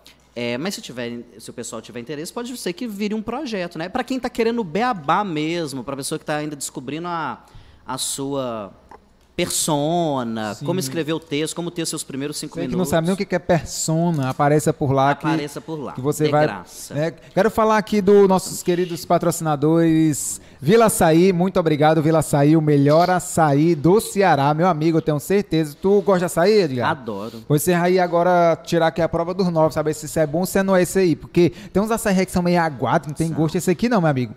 É sabor, viu? É sabor aqui. Na, na, na, na, na titela na garganta aqui. É sabor muito bom, muito bom. Com lojas em Itapipoca, em Amontada, na Beira Mar, de Fortaleza, e no Imprensa Food Square e no Maraponga Food Square. Tenho certeza que você vai curtir, dar uma passadinha por lá. Diz que veio pelo Pod Moleque, o podcast do Thiago Matos, que vai ser bem legal. É Também mesmo. falar aqui da Óticas Denis.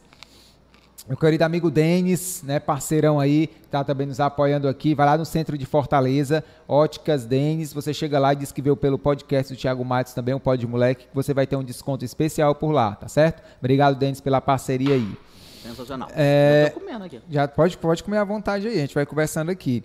Então eu acho muito massa, assim, é, como tu falou, eu não colo muito nessas cenas, às vezes o, o, o eu acho que o Edley se afastou um pouco mais, é, mas, mas que no começo ele estava meio envolvido isso aí, mas hoje quem faz mais é o Bruno Pacheco, né, o, o Pedro Augusto, tá, a galera do Stand Up Fortaleza.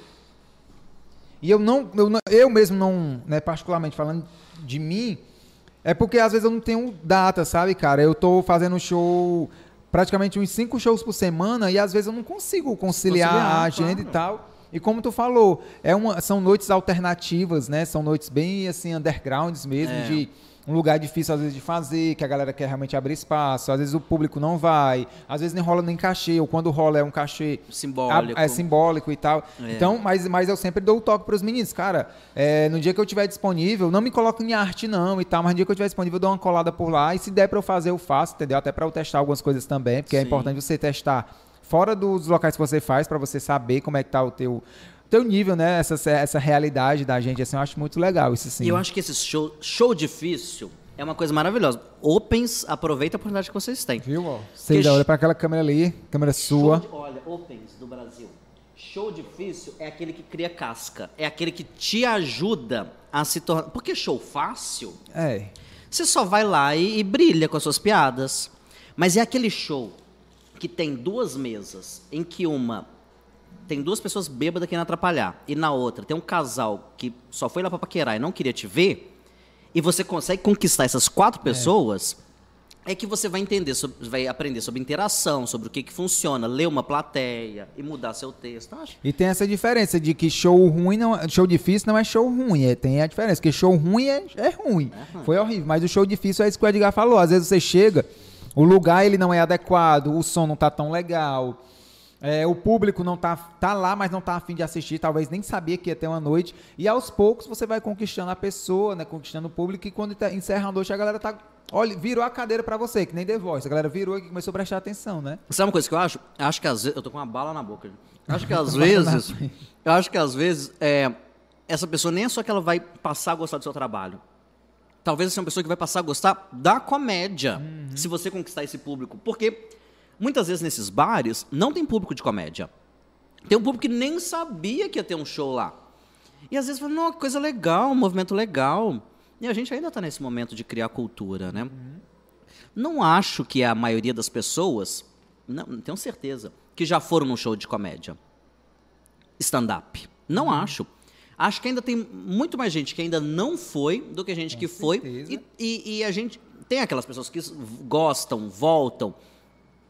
Então a gente ainda está informando, formando público. Né? E a gente está falando só de Fortaleza, que são 3 milhões de pessoas, né? Tem região metropolitana, tá ligado? Que de vez em quando cola lá para assistir em alguns locais assim. Como aqui em Calcaia a gente já fez algumas vezes, Maracanã também os meninos acharam um espaço lá para fazer. Maranguape também já rolou algumas vezes. E, e, Outras cidades mais próximas também. Eu acho que, se eu não me engano, já rolou em Horizonte, algumas coisas assim. Taitinga, eu não lembro. Eu já fiz em Russas. Muito longe. Fui, eu fui pra Russas. Foi um show legal em Russas. Com quem tu foi? Eu fui com Orismildes. É... Cara, tu foi bater em Russas, fui bater cara. em Russas. Olha só, gente. É longe. Você que, que tava assistindo fora do, do Ceará e que não conhece. É longe. É amigo. longe. Um É calor. Na faixa de umas 7 horas de viagem, dependendo do seu carro, pode até dar 9. Pois é, menino. Fui, Uhum. lá, fui parar lá em. Foi um show bom. Foi num bar super legal já, que chamava Mandacaru. Foi super legal.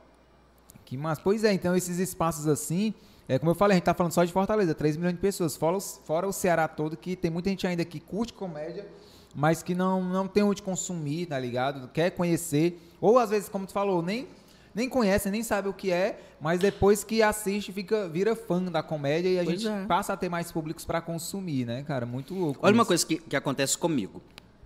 É, o público que começou a me seguir nas redes sociais, é, em geral, são pessoas que, que não gostam do. Que não consumiam e muitas vezes que nem gostavam do estilo stand-up. Porque o estilo stand-up, ele ainda é, é muito feito por homens, né? As mulheres ainda são poucas, né? A Bruna Luiz, que está detonando, destruindo. Mas se vocês entrarem no- nos vídeos da Bruna Luiz, o que vocês vão ver de que não tem graça, onde é que tá a graça, N- não sei aonde que tem piada. A galera pega pesado nos comentários dela. Detonam uma das maiores comediantes do Brasil, não é? É, Paloma Santos, que começou comigo lá em 2008. É, Cris Paiva. Mas ainda são poucas mulheres, comparado com homens. Mel Maher, Mel Maher. É, a que, que veio aqui com o negócio... Giovana Fagundes. Giovana Fagundes estava aqui em Fortaleza esses dias.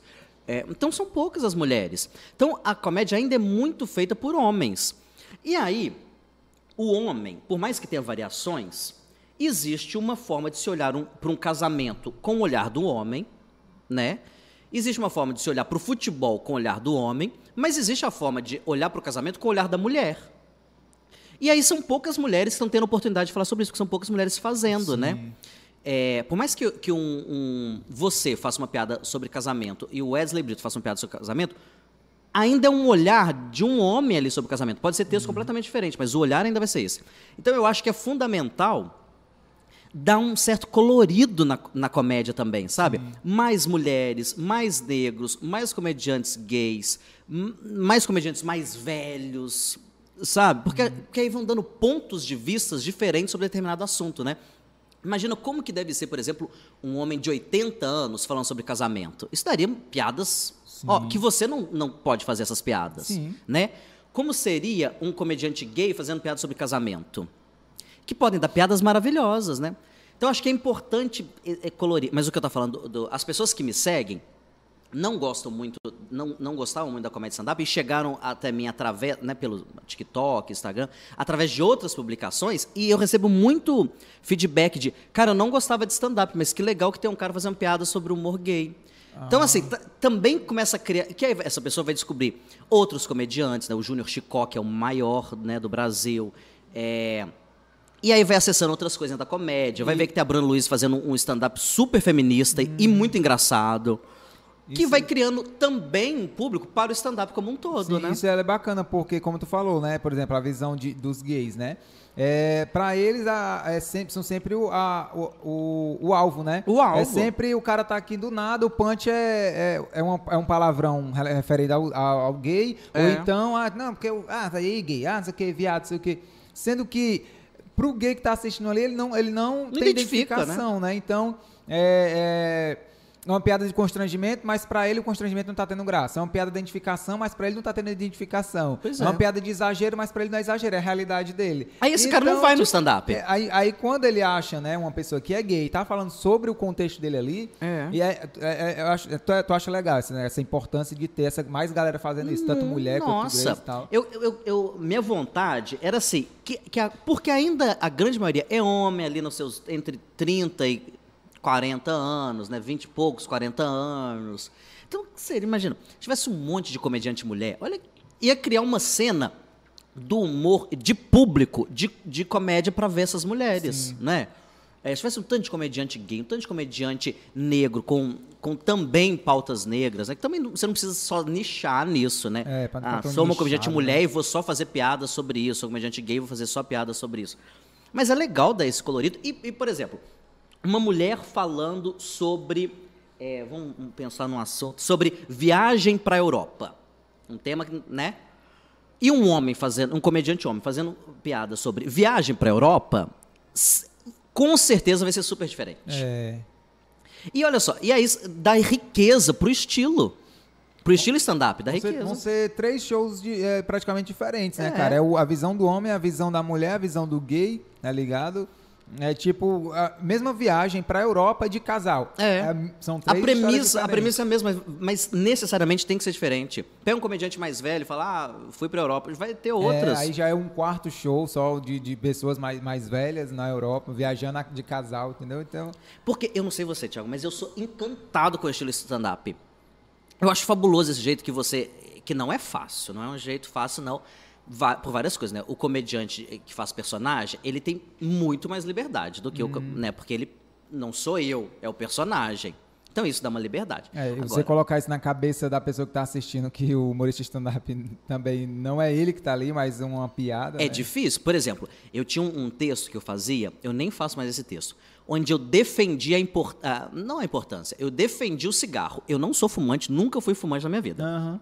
Eu tinha uma piadinha falando assim que o cigarro era bom, porque todo mundo que é fumante é, pode é, matar 10 minutos do seu serviço lá para ir. Né? Não, vou só fumar um cigarrinho e tal, e faz. Então eu, eu, eu fazia um texto bobo sobre isso, nem lembro quais as piadas que estavam lá. Mas eu, era eu terminar esse texto e as pessoas perguntavam assim: ah, então você fuma? Eu nunca tinha fumado na minha vida. Uhum. Porque lê essa. essa né, tem essa imagem, pô, se o Thiago Matos está falando uma piada sobre isso, então é porque ele é, ou ele é. gosta. Se o Edgar tá falando uma piada sobre cigarro, é porque ele fuma e não era. Eu só tinha um, um set falando sobre cigarro, defendendo o cigarro. Que tinha muito mais ironia do que tudo ali. Então, é, por mais que a gente não precise falar sobre coisas que a gente concorde, que a gente viva, que, que seja da nossa realidade, a gente pode fazer uma piada falando que odeia sertanejo, na verdade você gosta, mas. Hum. Mas ainda, quando você sair do palco, vai criar aquela impressão que você odeia sertanejo. É. Né? Então tem isso. Então, né, a, a, o diálogo, o discurso na voz do comediante stand-up, ele tem um pouco de que aquilo é a verdade do comediante, tem um peso, né? Um pezinho maior. Tem um né, pezinho maior, né? É, por isso que é, é um lugar complicado na, na, questão do limite do humor. Porque você vai bater o olho e você vai achar que aquela é a opinião do cara, Sim, né? É. Então é difícil isso mesmo. Até você explicar que não é. aí, é, é muito aí louco. já veio o processo. É muito louco isso. Talvez, é, talvez o que a gente está conversando aqui, a pessoa entre aspas, comum, você que não faz comédia, talvez não entenda, mas é porque é, é, é uma coisa tão comum tão normal para nós, mas o público ainda não consegue entender. Porque um personagem, ah, vamos lá, o é, Fulaninho dos Queijos, Raimundo dos Queijos, é o, é o, personagem Raimundo dos Queijos, não sei o que, ah, eu sou Raimundo dos Queijos aqui, não sei o que e tudo. Aí ele conta piada falando que odeia, sei lá, odeia mototáxi. Ah, porque eu odeio mototáxi porque não sei o que e tal. Aí a pessoa ri, ok, ele sabe que o personagem lá odeia mototáxi ou não odeia, mas quando o humorista desce de lá e tá, tirou o personagem, é né? É, Mudou. A, a Senhora dos Absurdos, Mas do Paulo, se eu do Paulo Gustavo. no palco como Thiago Matos e falar que eu odeio o mototáxi, a galera, eita, odeia. Por que, cara, Thiago Matos? Odeio, cara. Era só que, piada. Tu acha que quando eu quero contar uma piada que eu falo que, ah, eu quero que esses, esses motoqueiros morram, tu acha que eu quero que o cara morra de verdade? Mas não, velho, é uma piada, sabe? Mas o público não entende. Não e eu, eu não sei nem como mais que a gente consegue fazer pra estar na cabeça do público, que não é nossa opinião, é só uma piada. Eu achei engraçado, eu toquei naquele assunto e pronto, velho. Pois é. É muito louco isso sim, irmão, da galera não É difícil isso, né? É, eu acho que a comédia stand-up ela, ela, tem esse, essa dificuldade. Eu fui fazer um texto falando da Ana Maria Braga, aí eu e que é uma pessoa que deve ser uma pessoa maravilhosa. Uhum. Adoraria tomar um café da manhã com a Ana Maria Braga. Viu, Ana Maria Braga? Adoraria. Eu fiz a piada. E aí, em algum momento, eu usava a Ana Maria Braga, eu recebi um tanto de feedback, feedback negativo. E até eu falando, não, gente, essa não é minha opinião sobre Nossa. a Maria Braga. Achei ela maravilhosa às vezes vem umas ideias que você precisa, talvez, falar assim, eu não gosto da Maria, Ana Maria Braga por causa disso, disso e disso. Porque a piada tá uhum. nisso, né?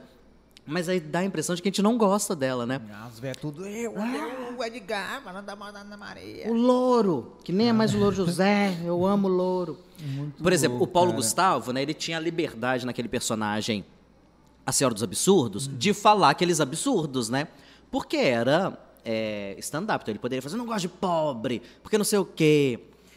Mas agora, se fosse o Paulo Gustavo falando aquilo, aí hum, ele é preso hum. se for um negócio desse. Para quem conhecia E eu nem conheci, mas para quem conheceu o Paulo Gustavo, via que era totalmente diferente, né, cara? Pois a é, visão com dele, o pensamento dele e tal. É o personagem. Tinha aquele cara lá também do Marcelo Mansfield lá que fazia o, o ignorante, né? Lá na Terça Insano, que ele era todo ignorante. Eu esqueci agora o nome do personagem dele, mas ele era todo ignorante e falava que.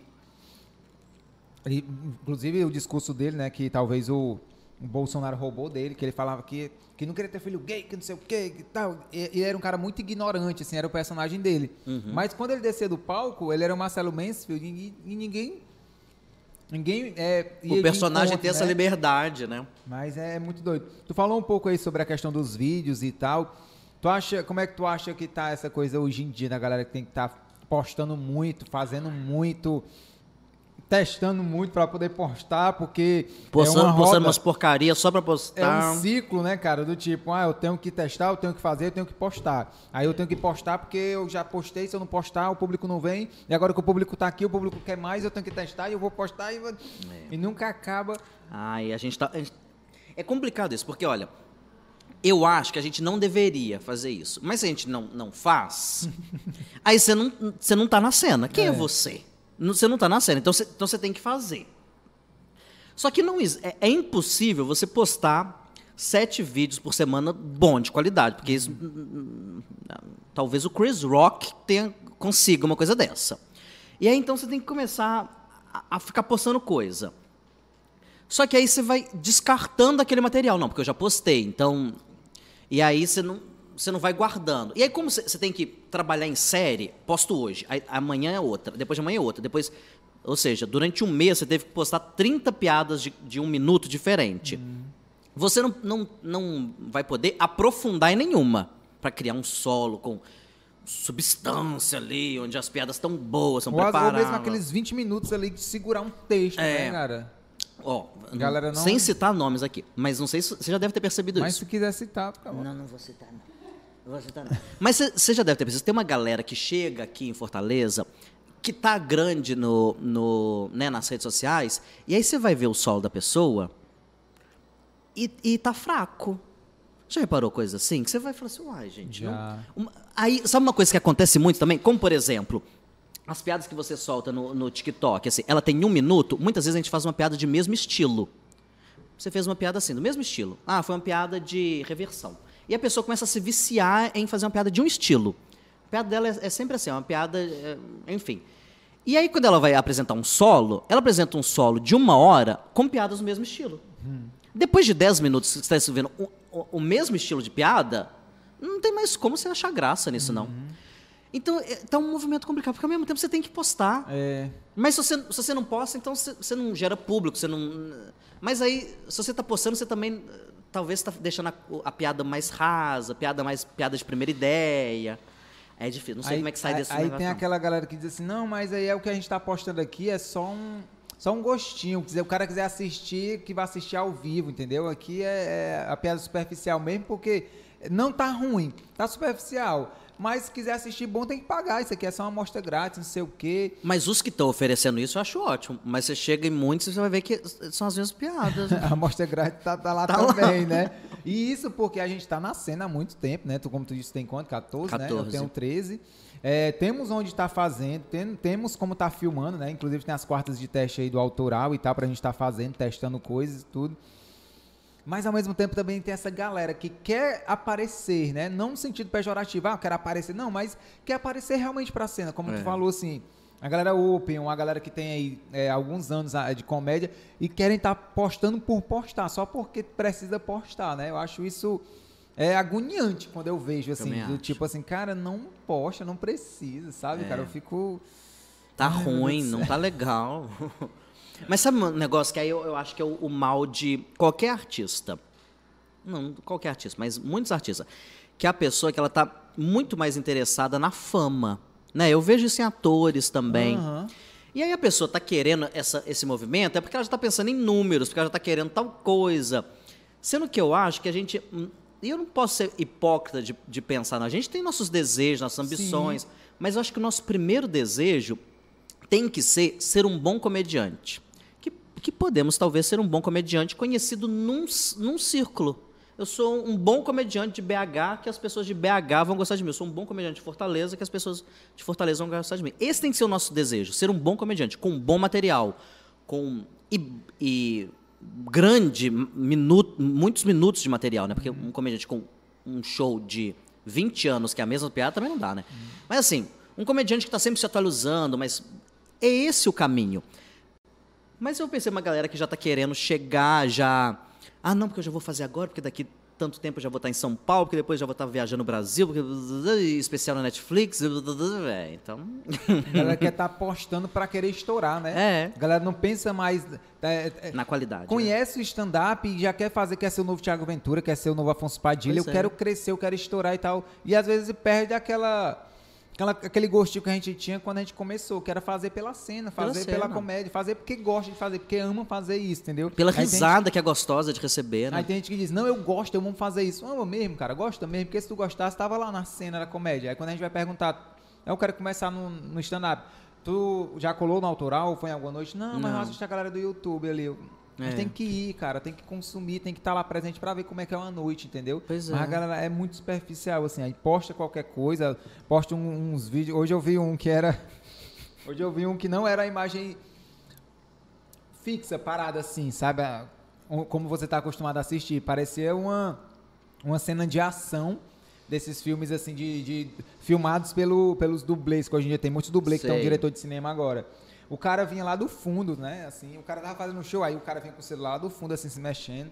Aí depois pega ele de, meio que de lado, aí pega ele meio que de frente aqui. Sabe? A câmera toda em movimento. Eu fiquei, cara, eu tô, eu tô, tô tonto. Só de. A Berintite atacou, só de eu ver essa imagem, entendeu? Não aguento Aí mais. posta pra quê? Só pra postar, porque precisa postar, tá ligado? É. Podendo trabalhar mais aquela aquela aquele, aquele texto, aquela piada, aí fala com o Leandro aqui, cara, junta um valorzinho aí, não é possível que três, quatro, cinco pessoas não consigam se juntar e, e pagar o que o Leandro cobra para poder filmar uma noite, tá ligado? Já, já fez até o merchando, Olha Leandro. aí, é, não é porque eu fico realmente assim, cara, é indignado que não precisa, a galera tá postando vídeos de qualquer jeito, cara. Se é. quiser postar, posta pelo menos um videozinho legal, de boa qualidade, que, que, vai muito mais pesar contra do que a favor, isso, né, da pessoa. Isso, isso, né? Vai, vai ser muito pior estar tá postando desse tipo aí, assim, porque... Ai, mas enfim... É, diga, tu, tu, já fez algum solo, alguma coisa assim? Eu, eu nunca fiz um solo com nome de solo e divulgando com solo. Ah, foi igual eu. Mas eu já fiz vários solos aí. O, pessoal liga, ah, vamos contratar um empresarial. Você tem uma hora? Tenho uma ah. hora. E eu já fiz. Sim. Várias vezes eu já fiz uma hora de show, assim. Mas eu nunca estreiei um solo com nome. Nunca Especial, não. Não. Tal. Mas assim, 14 anos, então eu já escrevi, né, várias piadas. Então eu seleciono essa, essa, essa, deu uma hora, vendi ali pro, pro, pro tal empresa e bora ah, lá fazer. Mas tu pensa em fazer? Penso. Eu, eu agora tô pensando mais ainda do que antes. Penso, assim, em, em juntar e fazer uma, uma, sequência lógica, assim, piadas, é, né, bem pensadas, onde uma liga sim. na outra. Eu tenho, eu tenho essa vontade, sim.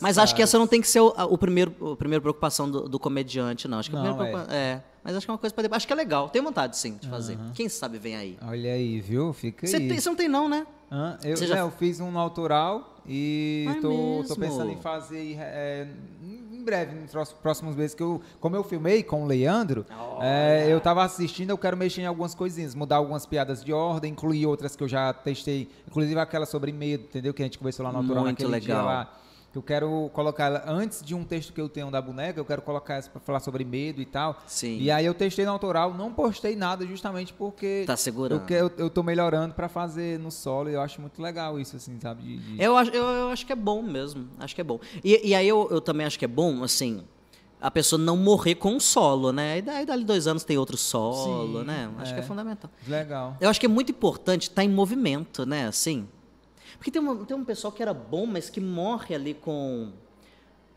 Já tem um, um show muito bom. E aí, e aí morre, né? Com um show bom. Uhum. E, eu, e tem uma frase que é do Chris Rock, que ele fala assim: No momento em que eu deixei de escrever piadas, foi ali que a minha carreira ficou. E eu acho então que é fundamental a, a pessoa nunca parar de escrever Essas piada. quatro de teste, eu achei legal. Importantíssimo. Porque se você sair de lá, são 10 minutos 9 minutos e 30 segundos foram terríveis. Mas se você sair com 30 minutos legais. 30 segundos. Já, já é alguma coisa, né? Uhum. Que depois você junta com mais 30, mais 30, mais 30, depois você já tem um set de 3 minutos de piada legal. É. E aí é muito melhor, né? Você, talvez você vai demorar dois meses para ter essas três piadas, mas é muito melhor você demorar dois meses para ter três minutos do que você ficar a vida inteira com aqueles mesmos 20 minutos. É. Que vai ter um momento que eles vão parar de funcionar. Sim. Eu tava conversando com a galera, eu acho que um dia tu tava lá no camarim, um dia que eu tava falando isso, de que a gente fica tão agoniado ali no camarim, tão apreensivo. E eu peguei e falei, acho que não tem necessidade de a gente estar tá mais desse jeito, cara, porque a gente não, não tem mais, a gente não vai, não precisa mais se provar para ninguém. A galera que tá aqui tá de graça, e não estão pagando, sabe, sabe que é uma noite de teste. E a gente fica ali numa apreensão de que, meu irmão, tem 10 minutos, eu quero fazer 10 minutos lá em, lá cima, cima e tal, não sei o quê. E como você falou, às vezes você não entra uma, não entra outra, não sei o quê. Mas nos últimos dois minutos ali, rendeu alguma coisinha. Opa. Ou então rendeu os dois primeiros, depois não foi bom. Cara, tu tem dois minutos de. Foca de nele. E tenta melhorar aquilo ali. Foi o que aconteceu comigo quarta-feira passada. Não, aliás, passada não que você tá assistindo, mas da última que a gente fez uma aí. Quarta-feira aí. Uma, uma quarta-feira aí que, que a gente fez. Que é, eu testei algumas coisinhas e eu, eu disse assim, ah, vou criar na hora. Só que eu tava com a mente tão cansada que eu não criei. Eu, eu sou muito assim, sobre criar na hora. Eu tava com a mente tão cansada que eu não consegui desenvolver. E aí, eu, eu quando eu terminei, eu falei pro público, gente, desculpa. Quarta-feira que vem, se vocês vierem, eu vou trazer esse mesmo texto aqui. Dessa vez eu vou acertar. Vocês podem voltar aqui que eu vou fazer isso. Eu, eu me comprometo com vocês. Mas como eu ainda tenho uns minutinhos, antes de ir embora eu quero testar outra. E a outra que eu testei funcionou muito. Ai, que mas, mas foram só uns dois minutos, mas, mas funcionou muito. Então é. eu falei, eu acho que eu já tenho alguma piadinha aqui, já dá pra eu melhorar alguma coisinha. Aí o público até aplaudiu assim, ah, legal, tu acertou e tal. Porque eu acho que é isso, cara. Acho que a gente tem que desacostumar um pouco a ser, como tu falou, né? A ser. Quando a gente tem um texto que não é um show que não é tão bom, um, texto, um show que é difícil, eu acho que esse daí que a gente aprende mais. É nesse que a gente aprende. Porque se a gente for só fazer por fazer, aquilo que a gente já sabe, meio que entra no automático, né? É, você é. tá no seu, no seu zona de conforto, ah, eu já tenho esses 20 minutos bom. Vou, e tem gente que tá nesses 20 minutos bom tem 10 anos. É, ah, tem esses 20 minutos bom, mas ele vai parar de funcionar um dia. Hum. É, é inevitável que ele pare de funcionar mesmo. Porque você se acostuma com aquela piada. Por exemplo, eu acho que uma piada de estreia é mais ou menos ela entra mais do que uma piada boa que você já conhece ela há 10 anos. Porque o texto que você vai. Aí você começa a perder o time, você já vai fazendo ele meio mecânico, né? Uhum. Tem textos meus que eu, eu faço assim, eu paro de fazer esse texto. Dois anos eu não vou fazer esse texto. para depois eu entender esse texto de novo. Porque você, entra numa sequência é. que para de ter graça. É, é, é maluco pensar isso, né? É. Você fala, gente, isso daqui, isso aqui era engraçado pra caramba e parou de ter graça. Uhum texto antigo acontece isso. Então eu acho assim, agora, a piada de estreia, não sei se é a sua tensão, uma energia que você libera, que um, um texto, a primeira vez que você faz, ele costuma ser muito bom. Uma piada, aí depois quando você faz ele de, de, novo, você até percebe que ele não era tão bom assim, né? Então o texto que a primeira vez que você faz é muito bom, saiba que aquilo não é no máximo um texto bom. Um texto que foi é, médio a primeira vez que você fez, saiba que é um texto ruim. Mas acho que a primeira vez tem um, um peso diferente, né? É por isso que tem algumas quartas que eu acerto, Aí eu falo, eu vou fazer na próxima o mesmo texto, só para ver se não foi sorte, né? Porque. E às vezes é.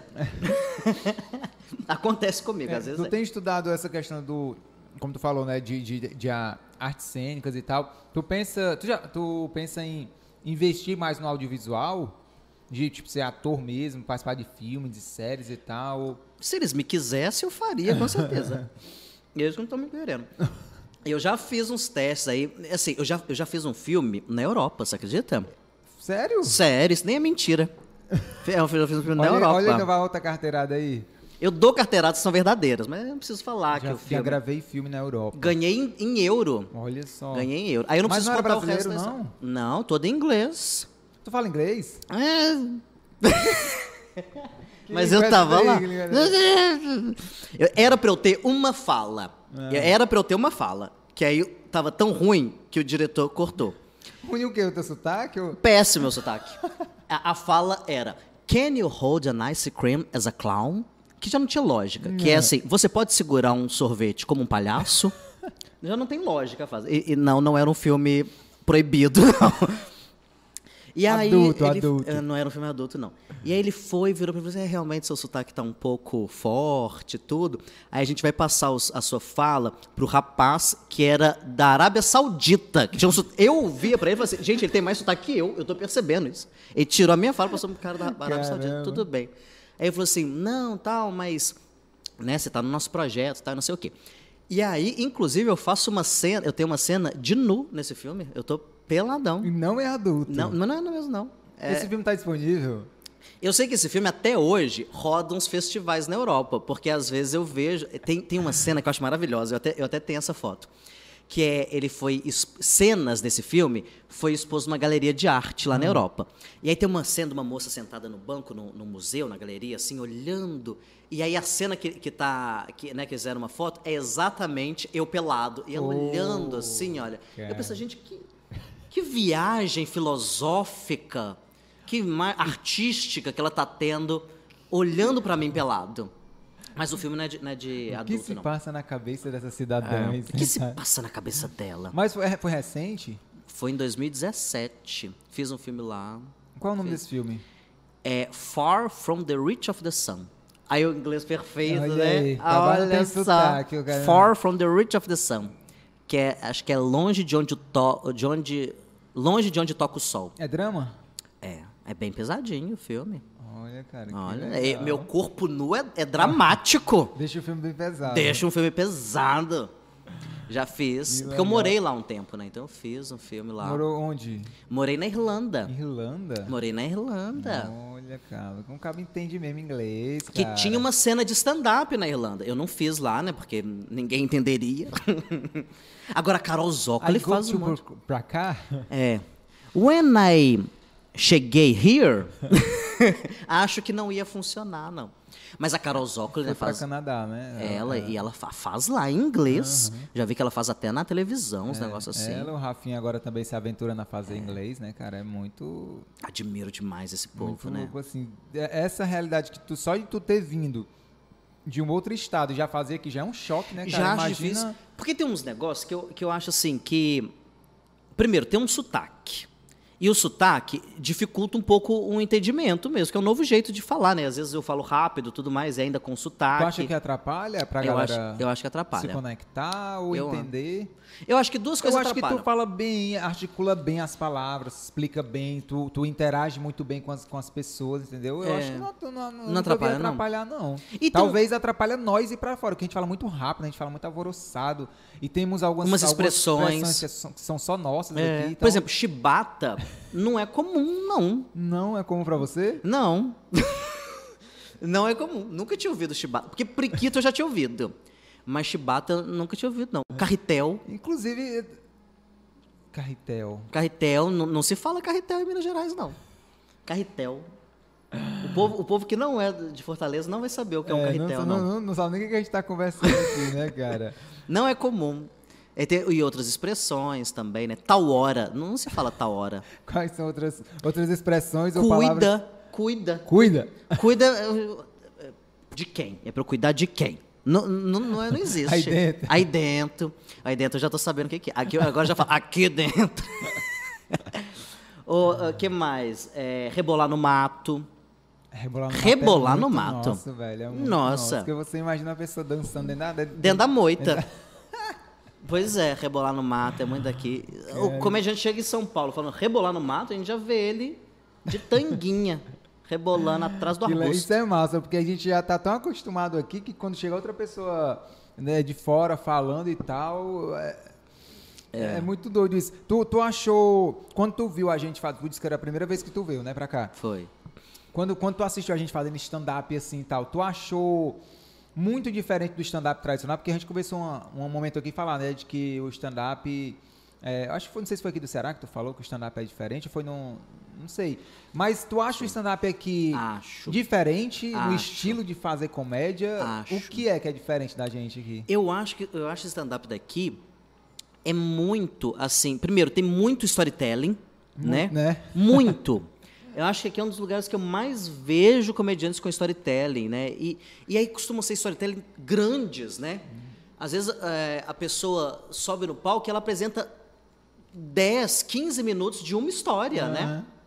O Titela tem storytellings enormes. É, e, também. e ele consegue ficar tirando graça. Do, porque é. eu, acho, eu acho difícil storytelling, porque tem uma hora que ele se esgota, né? é. né?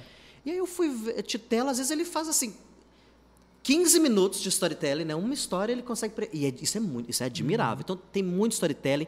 E é um, é um jeito de contar a história que ainda é diferente de outros comediantes que fazem, né? É, e também não, não, não se assemelha ao humor de personagens. É aquilo que você está vendo. É stand-up, mas é um jeito bem cearense de ser stand-up, né? Uhum. Admiro muito. Ah, acho que isso deve ter um pouquinho de influência do humor, né? De, que já tinha aqui humor tradicional. Uhum. Mas é stand-up, é, é, claramente stand-up, só que é um jeito daqui de fazer stand-up. É legal, né? Eu acho você, muito legal. Você assiste e fala, cara, não é, não é personagem, não é um piadista, mas também não é o stand-up que eu tô acostumado a assistir. É, é meio que uma simbiose, assim. É pois meio é. que junta as duas coisas a gente. Essa coisa de, de ser storyteller, de contar. Pra você que não é da comédia, né? Storyteller é, é contar histórias. Eu acho que vem muito da nossa raiz também, mais uma vez, como eu falei. O cearense, como eu falei, a gente tá num churrasco com a família, a gente tá numa festa de aniversário, a gente tá numa mesa de bar. Tem sempre alguma história engraçada para contar, velho. Todo cearense tem uma história engraçada para contar, assim. E, e eu queria ouvir a tua com a Paloma que tu falou. Ah, eu nem lembrava mais Mas disso. eu lembro, gente. eu lembro. Não, alguma história dela e também, assim, alguma história que foi aqui que tu já viveu, ou então lá, lá em Belo Horizonte, alguma coisa assim que, meu irmão, é isso aqui. Ih, é o que tem. Mas, assim, essa da Paloma foi, foi o seguinte. É porque é, o, o Queijo Comédia Cachaça tinha, tinha o, o Bruno Berg, que é um comediante, né, já foi casado, está namorando agora, tudo mais. Tinha Paloma, que sempre foi a doidinha, tudo mais. E tinha o Gabriel Freitas, que é um dos comediantes gays mais engraçados que eu conheço. É, ele é muito engraçado. Ele teve no Faustão uma vez, ele, ele perdeu, ele chegou na final, ele perdeu para o Paulo Vieira. Olha o tamanho, o Gabriel Freitas é um comediante sensacional. Ele tem um projeto lá em São Paulo com Délio McNamara. Muito engraçado. E aí um dia, e eu na época eu tinha 16, 17 anos, tal. É, novinho. Novinho. Então eu nem, nem tinha feito nada na minha vida, era o, o máximo do máximo do virgão. E esse Gabriel Freitas começou a, a, provocar um dia, falou assim: "Não, porque o Edgar, o Edgar ainda vai vai Edgar, Edgar vai pegar homem mesmo. Edgar vai pegar homem". E a Paloma assim muito mãe, assim, falou assim: "Não, porque viu que, é que eu estava me incomodando. Não, não, não, não, não fale isso, não é verdade. Aí o Gabriel, não, não, ele vai ser abusado. E a Paloma, não, não. Até que o Gabriel falou assim: pois eu aposto um carro que o Edgar ainda vai, vai sair do armário. Aí a Paloma falou assim: acho que para me defender. Falou assim: pois então tá apostado. E aí eu tenho que dizer pra Paloma que ela tá devendo um carro pro Gabriel. dessa promessa. Olha aí, Gabriel, você que está agora aí nesse você momento. Você tem direito a um Uno. Procurando dinheiro de como investir para você gravar o seu solo, o seu especial pois aí, é. de onde vai tirar dinheiro para gravação. Será que o Délio McNamara tá pagando ele bem, hein? Lembre-se aí, ó, Paloma está te devendo um carro. Um carro. Tu tava na hora presente? Tava, tava que no que meio tu não deu um toque, Paloma, Paloma, não, eu, eu tava gostando que ela tava me defendendo. Porque no início a gente fica assim, não, não sou, não. Mas nessa época tu tava meio ainda tava, tentando entender o que que passava na cabeça, assim. Ih, eu fui, eu fui tarde. Eu, eu, a primeira vez que eu fui dar uns beijos, assim, eu já, era, já tava velho. Então eu tava meio assim, entendendo, né? Quando, quando ele falava, aí tu, é, é. Aí quando ela falava, tu, é. não, é o que ela. Não, é ele. Aí tu, oh meu Deus, o que, que tá é. acontecendo? Foi desse, foi desse jeito mesmo, tá devendo um carro agora. É. E o, o, a tua experiência, assim, de, de show ruim, ruim mesmo, assim, que algo, tá, passou algum, assim, do tipo, meu irmão? No palco? Aqui, é, algum show, assim, tu. Já. O que, que, aconteceu que uma... tu nunca esqueceu na tua vida? Assim? Esse, olha, olha que situação. Eu fui fazer um show num lugar em Belo Horizonte chamado Timóteo. É uma cidade é, é, é, em Minas Gerais chamada Timóteo. E aí convidaram a gente que era para fazer o queijo todo, o queijo com de cachaça todo, que era para fazer um show para as professoras hum. do, do fundamental, uma coisa assim. Era só mulher professora no palco, porque eles iam apresentar um novo secretário municipal de educação, um negócio assim. E a gente era a atração, sempre tem, né? Hum. Sempre chama atração. A gente era a atração da noite para as mulheres professoras do município. E aí tinha o, o, o, prefeito com a primeira dama, o prefeito fez, falou antes, tal. aí veio o secretário de educação, falou, se apresentou e tudo mais. A plateia cheia de mulher e só tinha um homem aqui, ó, mais ou menos aqui, e, e do lado dele uma mulher. E aí tal, chegou a hora do show, tal, aí chegou a minha apresentação. E eu tinha uma piada que precisava de ter um casal hum. Para essa piada funcionar, que eu, eu, ia dialogar com esse casal. E aí eu olhei para cá, tinha o prefeito e a primeira dama, eu falei, acho melhor não, né? Porque é o prefeito, ele que está pagando. E tinha esse casal aqui. E aí era uma piada boba, que, que é eu interagindo tal. Uma piada boba, eu nem faço mais essa piada.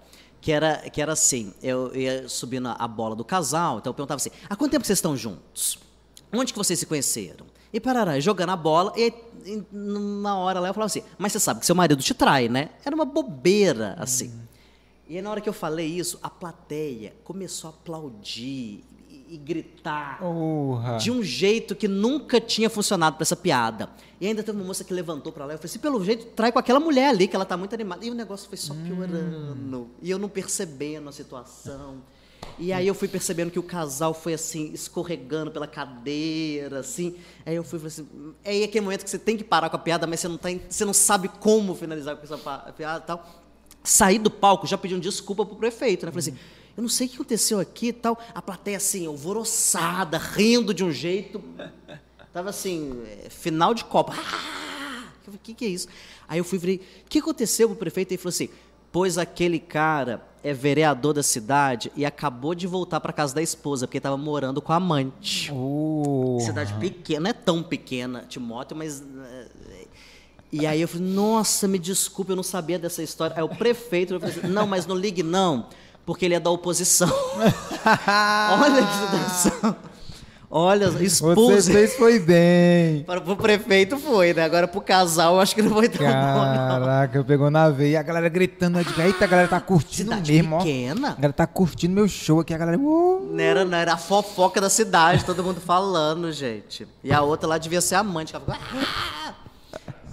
Ela ficou alvoroçada. Pois volte. Pois é. Ai, diga e, que... e com você, já aconteceu alguma loucura, assim? Cara já aconteceu de eu fazer show com, com meu, em, em, locais assim, tipo interior mesmo, que é para carro de som, né? Então, moto passando, cachorro. Acho que foram as piores, as piores, os piores shows em. Como é que eu posso dizer? Em público normal. Sim. Em evento corporativo é o que mais acontece, né? Infelizmente. É. Porque a galera de evento corporativo a gente adora fazer. Continua nem chamando Me nós, chama. tá? O cachê é, é, é ótimo. Mas é porque a galera às vezes não está preparada para receber. Às vezes é a menina do RH que chama. É. Às vezes é o pessoal do marketing que organiza e não, não prepara. O último que eu fiz agora, eu cheguei para fazer. Aí a menina chegou e falou assim: Olha, é aqui que vocês vão fazer o show, tá? Você trouxe a caixa de som. Aí eu. Era pra você ter Desculpa, trazido. como assim? Ela. Não, você traz a sua caixa? Eu. Não. Não é porque geralmente o pessoal que, que toca, né, eles trazem. Eu falei, pois é, mas eu não toco, eu, eu, eu vim fazer um show, vocês não tem uma caixa, não. Não, a gente ia fazer ali no evento, que era o anfiteatro, que, aliás, que é o auditório do hotel, mas ainda tá tendo lá o evento, então para não atrasar, a gente vai mandar o pessoal vir para cá, a gente precisa montar aqui. Aí eu, ok, então montem. Aí ela, não, mas a gente precisa da caixa de som. Eu falei, mas eu não vou ter caixa de som, minha senhora. Você quer construir caixa de som, pelo amor de Deus. Ah, que desespero. Aí ela, vamos atrás do hotel. Aí foi eu um amigo meu que tinha ido como produtor, né, para dar essa força, correr lá atrás de uma caixa de som. A gente pegou, uma, sabe aquela caixinha assim, mais ou menos desse tamanho, que você bota só um pendrive, aquela desse tamanho? Coloquei em cima de uma mesa, um microfone com uma esponjinha dessa que é amarela, hum. sabe, parecendo o microfone da Xuxa, da Ana Maria Braga, do Gugu. Lá, do Gugu. Aí eu coloquei aqui, aí é, era com fio, e aí ficava dando microfone, então eu tinha que afastar para cá, para ali, cara, sensação assim de, de péssimo, péssimo mesmo. E quando o público chegou, não contribui para você é, fazer um show bacana de uma hora para uma galera que acabou de sair de uma palestra de duas horas, sei lá. Enfim, esse tipo de coisa. Então, continue chamando a gente do evento corporativo, a gente adora e tal, mas só prepara assim um ambiente para que seja uma coisa bacana, sabe? Assim, porque isso daí dá... não, não, deram uma dica que o casal Teve uma vez que eu fui fazer não um show. Não com aquele casal ali, pelo é, amor de Deus, aquele casal Deus. ali. Não... Teve uma vez que eu fui fazer um show em Araxá. Araxá tem um, tem um grande hotel de Araxá, que é um hotelzão, todo presidente fica hospedado lá. E aí contrataram a gente para fazer uns shows lá.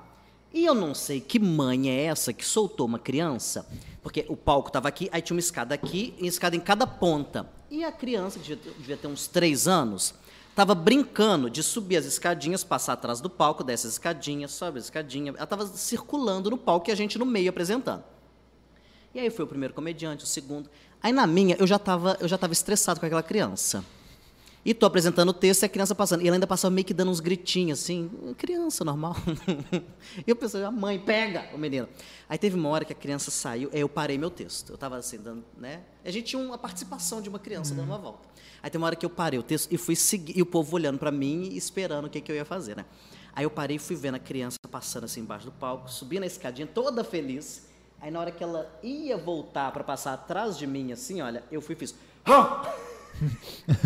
Menino, a mãe surgiu de longe para buscar a criança e foi embora me xingando ainda. Olha. Ah, Foi, eu, eu pensei, assim, eu não falei nada, né? Que eu fiquei morrendo de medo deles não me darem o cachê por eu ter feito isso. Mas eu pensei, minha filha, tu que tá errada. Não é não, cara. Você que tá errada, minha filha. Foi embora me xingando. Ah, Valentina. não, não Me lembrou também, ele. uma, eu fiz um show assim também, agora que eu lembrei. De um, eu fui participar de um aniversário. Na época que eu aceitava esse tipo de show, fazer show pra aniversariante. Ai, meu Deus. É. Aí Era num buffet, num buffet. E tinha uma criança desse jeito também, cara, Ah. correndo assim. E não tinha palco, era só no chão mesmo, Sei. as cadeiras aqui. E a criança passando pra frente e pra trás, correndo, correndo. E foi o show todo isso, assim, sabe? Ai. Você, meu Deus, Socorro. agoniante, velho, agoniante. É agoniante mesmo. Ai, meu Deus. Nossa. Ai, Edgar, bicho, obrigado, viu, por você Imagina, vindo aí, obrigado macho. Acho que você. foi, acho que foi uma conversa massa, um papo legal. Tem mais algum assunto aí pra falar, alguma coisa da, da comédia daqui? Se você quiser tocar no assunto aí também, fica à vontade aí. Não, eu tô quiser dar um adorando. recado pra alguém ali que, que grava vídeo. Brincadeira. Viu, gente?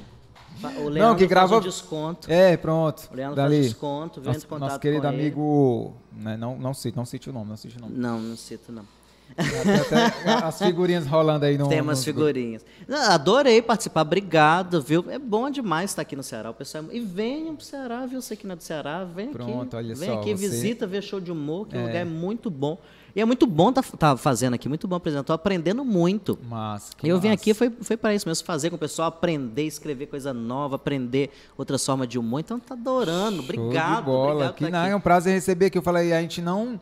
Quase não, não, não conversa muito, né? Só quando a gente se encontra nos camarins da vida ali e tal. Então foi um prazer receber você aqui pra gente conversar, trocar ideia sobre Prazer a comédia e tal. E mais pra frente, quem sabe, volta aqui pra gente conversar sobre outros projetos, outras coisas aí que esse Com mestrado já certeza. tiver aí Com mais certeza. um pouquinho pra frente pra conversar sobre várias coisas. Eu nem falei da minha pesquisa. Deixa eu só falar uma coisa rapidinho da minha Fale, pesquisa. Fica à vontade. É porque eu estudo um tema que a gente nem nunca discutiu sobre, né? Limite do humor. Então eu vim pra cá para estudar limite e foi do humor. você que escolheu esse tema. Fui eu quem escolhi esse tema. Olha Então só. é exatamente. A minha pesquisa é sobre é, o limite do humor, como que é, ele interfere no processo de criação do comediante. Porque tem umas piadas que a gente sabe que vai funcionar. Não tem? Tem essa piada aqui eu sei que ela vai funcionar. Mas você olha para essa piada e você fala assim: essa piada é preconceituosa. Mas eu sei que se eu apresentar ela, o público vai rir. E tem coisas que são crimes, mas tem coisas que não são crimes. Por exemplo, uma piada, fulano é tão velho, mas tão velho, mas tão velho, isso não é crime. Mas algumas vezes já não é muito. Não tá tão legal fazer umas piadas assim, né? E a minha pesquisa é justamente sobre isso. Quando que no processo criativo o comediante resolve tirar tal piada que ele saberia que poderia funcionar, justamente por essa ética dele de não, esse assunto eu já não quero levar pro palco, sabe? Sim. É, é- é essa autocensura, exatamente. Ele, ele se parar e falar assim: isso, é é- isso funcionaria, não seria crime, mas eu não quero fazer essa piada.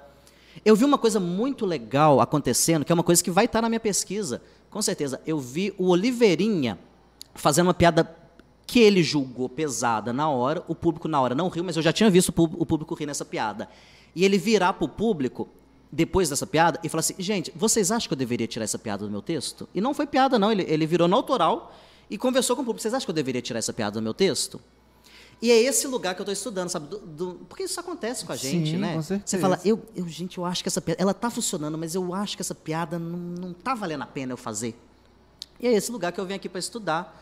Daqui dois anos eu volto para falar se eu consegui entender alguma coisa disso. Então você ainda não conseguiu achar qual é, é, o limite do humor. Ainda não. Será que tem? Nem sei se tem, É, mas vamos Onde descobrir. é Sobral, pra, de Sobral pra ali. Já Passou, não- é. Russas, inclusive, sabe, foi pra lá, Já- então já ultrapassou o limite era o limite do humor. do já. humor, é verdade. É isso aí. Só Ai, perguntar, que- só perguntar como é que foi a, a diferença cultural aqui do Ceará, porque eu sou de São Paulo também. Sou do Você é de interior São Paulo? É, interior de São Paulo. Penápolis. Penápolis. Terra de Sabrina Sato. Olha, E vim pra estudar cinema também, na UFC. E a diferença de que, que como que você achava que era o Ceará e como é que foi. Eu falo brincando que eu achava que aqui só tinha corrida de jumento e o, nada, né? E a gente, pô, é uma, Pois uma é. senhora capital. Como é Nossa, que uma senhora. Uma, uma das coisas que eu mais assustei foi que Fortaleza é muito grande. E eu, e eu com esse pensamento preconceituoso, assim, né? Eu não achava que Fortaleza fosse tão grande assim. E é enorme, o lugar é enorme. Xenofóbico. Esse povo sudestino.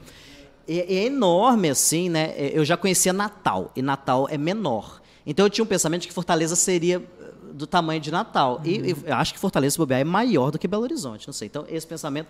E outra coisa que eu achei de muita diferença é que o povo mineiro é um povo que come quieto, é um povo mais quietinho, que fala baixo. E o povo do Ceará é, é expansivo, Aí, chega. Aí, ah ó, lá. pa- passa gritando. Passou quatro aqui agora. de- É porque eu acho que vocês. Acho que vocês não conseguem ouvir, mas passou na hora que ele tava falando, Na a galera zoeira. aqui. O povo fala rápido. Aí, esse jeito expansivo, às vezes eu tô no caixa do supermercado, a pessoa, o caixa fala. Eu eu fico assim, será que eu fiz alguma coisa errada? Ele só tá perguntando se eu vou passar no crédito ou no débito. Mas é um jeito né, expansivo de ser que Minas Gerais não tem. Minas é, é mais. Ô moço, posso entrar? E aqui vocês têm esse jeito expansivo. Mas ao mesmo tempo é o jeito que faz surgir piada o tempo todo. Eu acho muito engraçado isso. Que você vai conversar com a velhinha atravessando a rua e elas. Teve um cara, eu estava no centro, aí passou um cara buzinando, aí ele virou para mim assim: sabe como é que um corno buzina? É desse jeito. E aí a gente foi atravessando a rua e andando pelo quarteirão. Ele ficou conversando comigo durante uns dois minutos sobre como é ser um corno. Ele fez um texto de comédia comigo, andando ali durante um quarteirão, sobre o que é ser corno. Porque o corno faz isso. O corno não sei o que, não sei o que lá. O verdadeiro corno não sei o que. Eu falei, você, você apresenta na beira-mar? Que que... Porque ele, ele Qual do apresenta... seu personagem? Que, que personagem que é? É você o Manguaça? Que que- O cara soltou um texto assim, de dois minutos sobre corno só porque um, um cara passou buzinando. Então eu acho isso muito interessante no povo cearense. Eu acho que é uma pessoa que é um povo mais expansivo, mais aberto. E isso é muito legal, né? E aí, por isso, eu acho aqui mais fácil de fazer amizade. Eu acho, acho que aqui as pessoas estão mais disponíveis para. Acho que o povo mineiro é mais, né, mais desconfiado.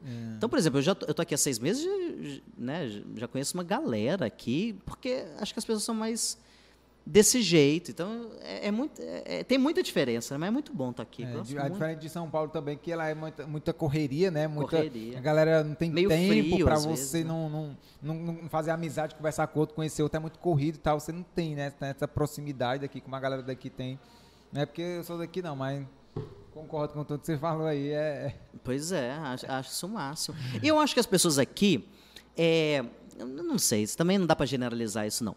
Mas eu vejo as pessoas aqui vivendo de uma maneira mais leve, sabe? Uma man- eu, eu sinto as que pessoas aqui sentido? mais tran- Pra um- um- não sei se você sente essa dificuldade também de. a- a- isso é um- uma crítica só, mas é a única. De demora muito nos caixas, é muito mais calmo, assim, né? E comecei a ficar irritado e reclamei. Tipo assim, eu fico o chato da- do, do lugar. Ninguém reclama. É. A galera é educada, a galera, tipo assim. A então, galera- é, eu- se fosse em São Paulo, os caras iam bater na É, TV. eu, dirigi, eu dirigindo, Leandro, tu é muito calmo dirigindo, É. cara. Tu tem muita paciência. Mete, vai metendo o carro aí, vai entrando. porque eu, não, cara, calma, espera o carro passar, entendeu? Então- É, eu acho que essa coisa de demora do caixa, a galera chega no caixa e fica conversando, faz amizade Faz. rápido com a menina do caixa, não sei o quê, a pessoa na fila esperando, e eles conversam. A moça, o pai passando, aí ela mesma coloca as compras dentro da sacola, aí dá pro outro, enquanto a mulher. Pois e, é. Você que tá na fila que se vira, É, esperando. aí não tem troco, chama a mulher, a mulher vem, entrou um troco. E se, eu- se você da fila reclamar, você é visto como um chato. Tipo assim, não, o que você tá reclamando? É o trabalho dela. Vá nesse tipo assim. tempo, vá É. nesse tempo. Mas eu acho que as pessoas, por exemplo, uma coisa que eu, porque eu moro ali é, perto da praia, então eu vejo umas pessoas que elas já saem de casa porque se der algum tempo, ela vai parar na praia. E eu percebo, eu percebo, olha só, a pessoa, ela já saiu de casa preparada. Então isso é um jeito leve de levar a vida, né? Se ela tiver 30 minutos no dia, ela vai vai vai para a praia. Eu percebo isso acontecendo aqui, de, de às vezes ver, ver o cara que ele entrou ali de maneira improvisada. Então isso, isso é isso é levar a vida de jeito leve, né? Eu, eu sinto as pessoas aqui levando a vida de jeito leve. vai, vai pro Quintino Cunha para você ver. Vai lá pro Quintino Cunha. Mas vale a pena deixar claro aqui que eu sou uma pessoa pobre que mora no Meireles. É difícil acreditar nisso. É. Mas eu vou começar a postar minha casa para vocês verem. Porque eu sinto que eu tenho obrigação de, de falar. Porque pergunta assim: ah, onde é. que você mora? Eu no Meireles. Hum, hum. Meireles. Aí teve uma vez que a namorada de um amigo meu. Ela perguntou, né? Eu falei, Meireles, ela tem piscina na sua casa? Eu, oh, gata, mal tá tendo água. eu nem sei se bebês vão cortar daqui a pouco. Por um, um acontecimento, eu moro lá, mas eu tenho que explicar. Eu sou pobre, viu, gente? Eu sou pobre, minha casa é simples e, e equivocadamente eu moro no Meireles. É, você que é de fora aí que não sabe, Meireles é um dos bairros mais nobres aqui da cidade de Fortaleza. Mas eu então... não sou. É, é, bom deixar claro, eu não sou, eu não sei o que, que eu estou fazendo lá. Minha casa, minha Quando casa... descobrirem que ele não é daquela região, vão expulsar. Vão me expulsar. Minha casa até pouco tempo atrás não tinha sofá. Aí agora ela tem sofá, porque um, e um comediante que eu não deveria falar o nome, ele ainda foi na minha casa, fumou um cigarrinho que não devia e ainda queimou o meu sofá. Olha. Eu falei, gente, eu tô aqui há seis meses, eu passei cinco meses sem ter um sofá, agora meu sofá tem um buraco de bituca. Olha que abuso. É que pode, né, cara? Olha só. Você, gente. humorista que fez isso. Que coisa. Ai, ai, Mas é isso. Mas enfim. Minha Passa as tuas redes sociais, Edgar, pra galera te seguir. Pelo amor de Deus, me segue. Arroba Edgar Quintanilha, no Instagram, no TikTok. que mais? No, não, no Twitter é arroba edquinta, que eu ainda estou no Twitter. Eu, eu, é, eu, eu também. É, é, eu gosto do Twitter. Eu, sou underground, eu tô no eu Twitter. sou das antigas mesmo, eu gosto do Twitter. Então, arroba edquinta no Twitter. que mais? O YouTube, que é youtube.com barra Edgar Quintanilha. E OnlyFans também. Olha aí, viu? Oh, me achem extra, lá. Extra. No Tinder também, vocês vão me achar lá. Só me procurar que eu tô nessas redes Pronto, todas. Me então, segue. Um highway de quantos quilômetros você consegue achar aí? Me ache, tô lá. Meu povo, muito obrigado. Você que ouviu até aqui, você que assistiu também até aqui, você que está pelo YouTube, deixa o seu like, se inscreve no canal, deixa o seu comentário aqui para a gente saber o que você achou do, do episódio. Queria agradecer ao Vila Açaí, nosso patrocinador oficial aqui. Vila Açaí, muito obrigado. Vocês sempre né, nos dando esse apoio aí. Lojas em Itapipoca, em Amontada, em uh, uh, Beira-Mar de Fortaleza, uh, Imprensa Food Square, Maraponga Food Square. Lojas, segue aí, arroba Vila Açaí Oficial para você ficar por dentro das postagens deles e conhecer, só, na, só de vendo assim, você vai ver o sabor como é bom, só vendo.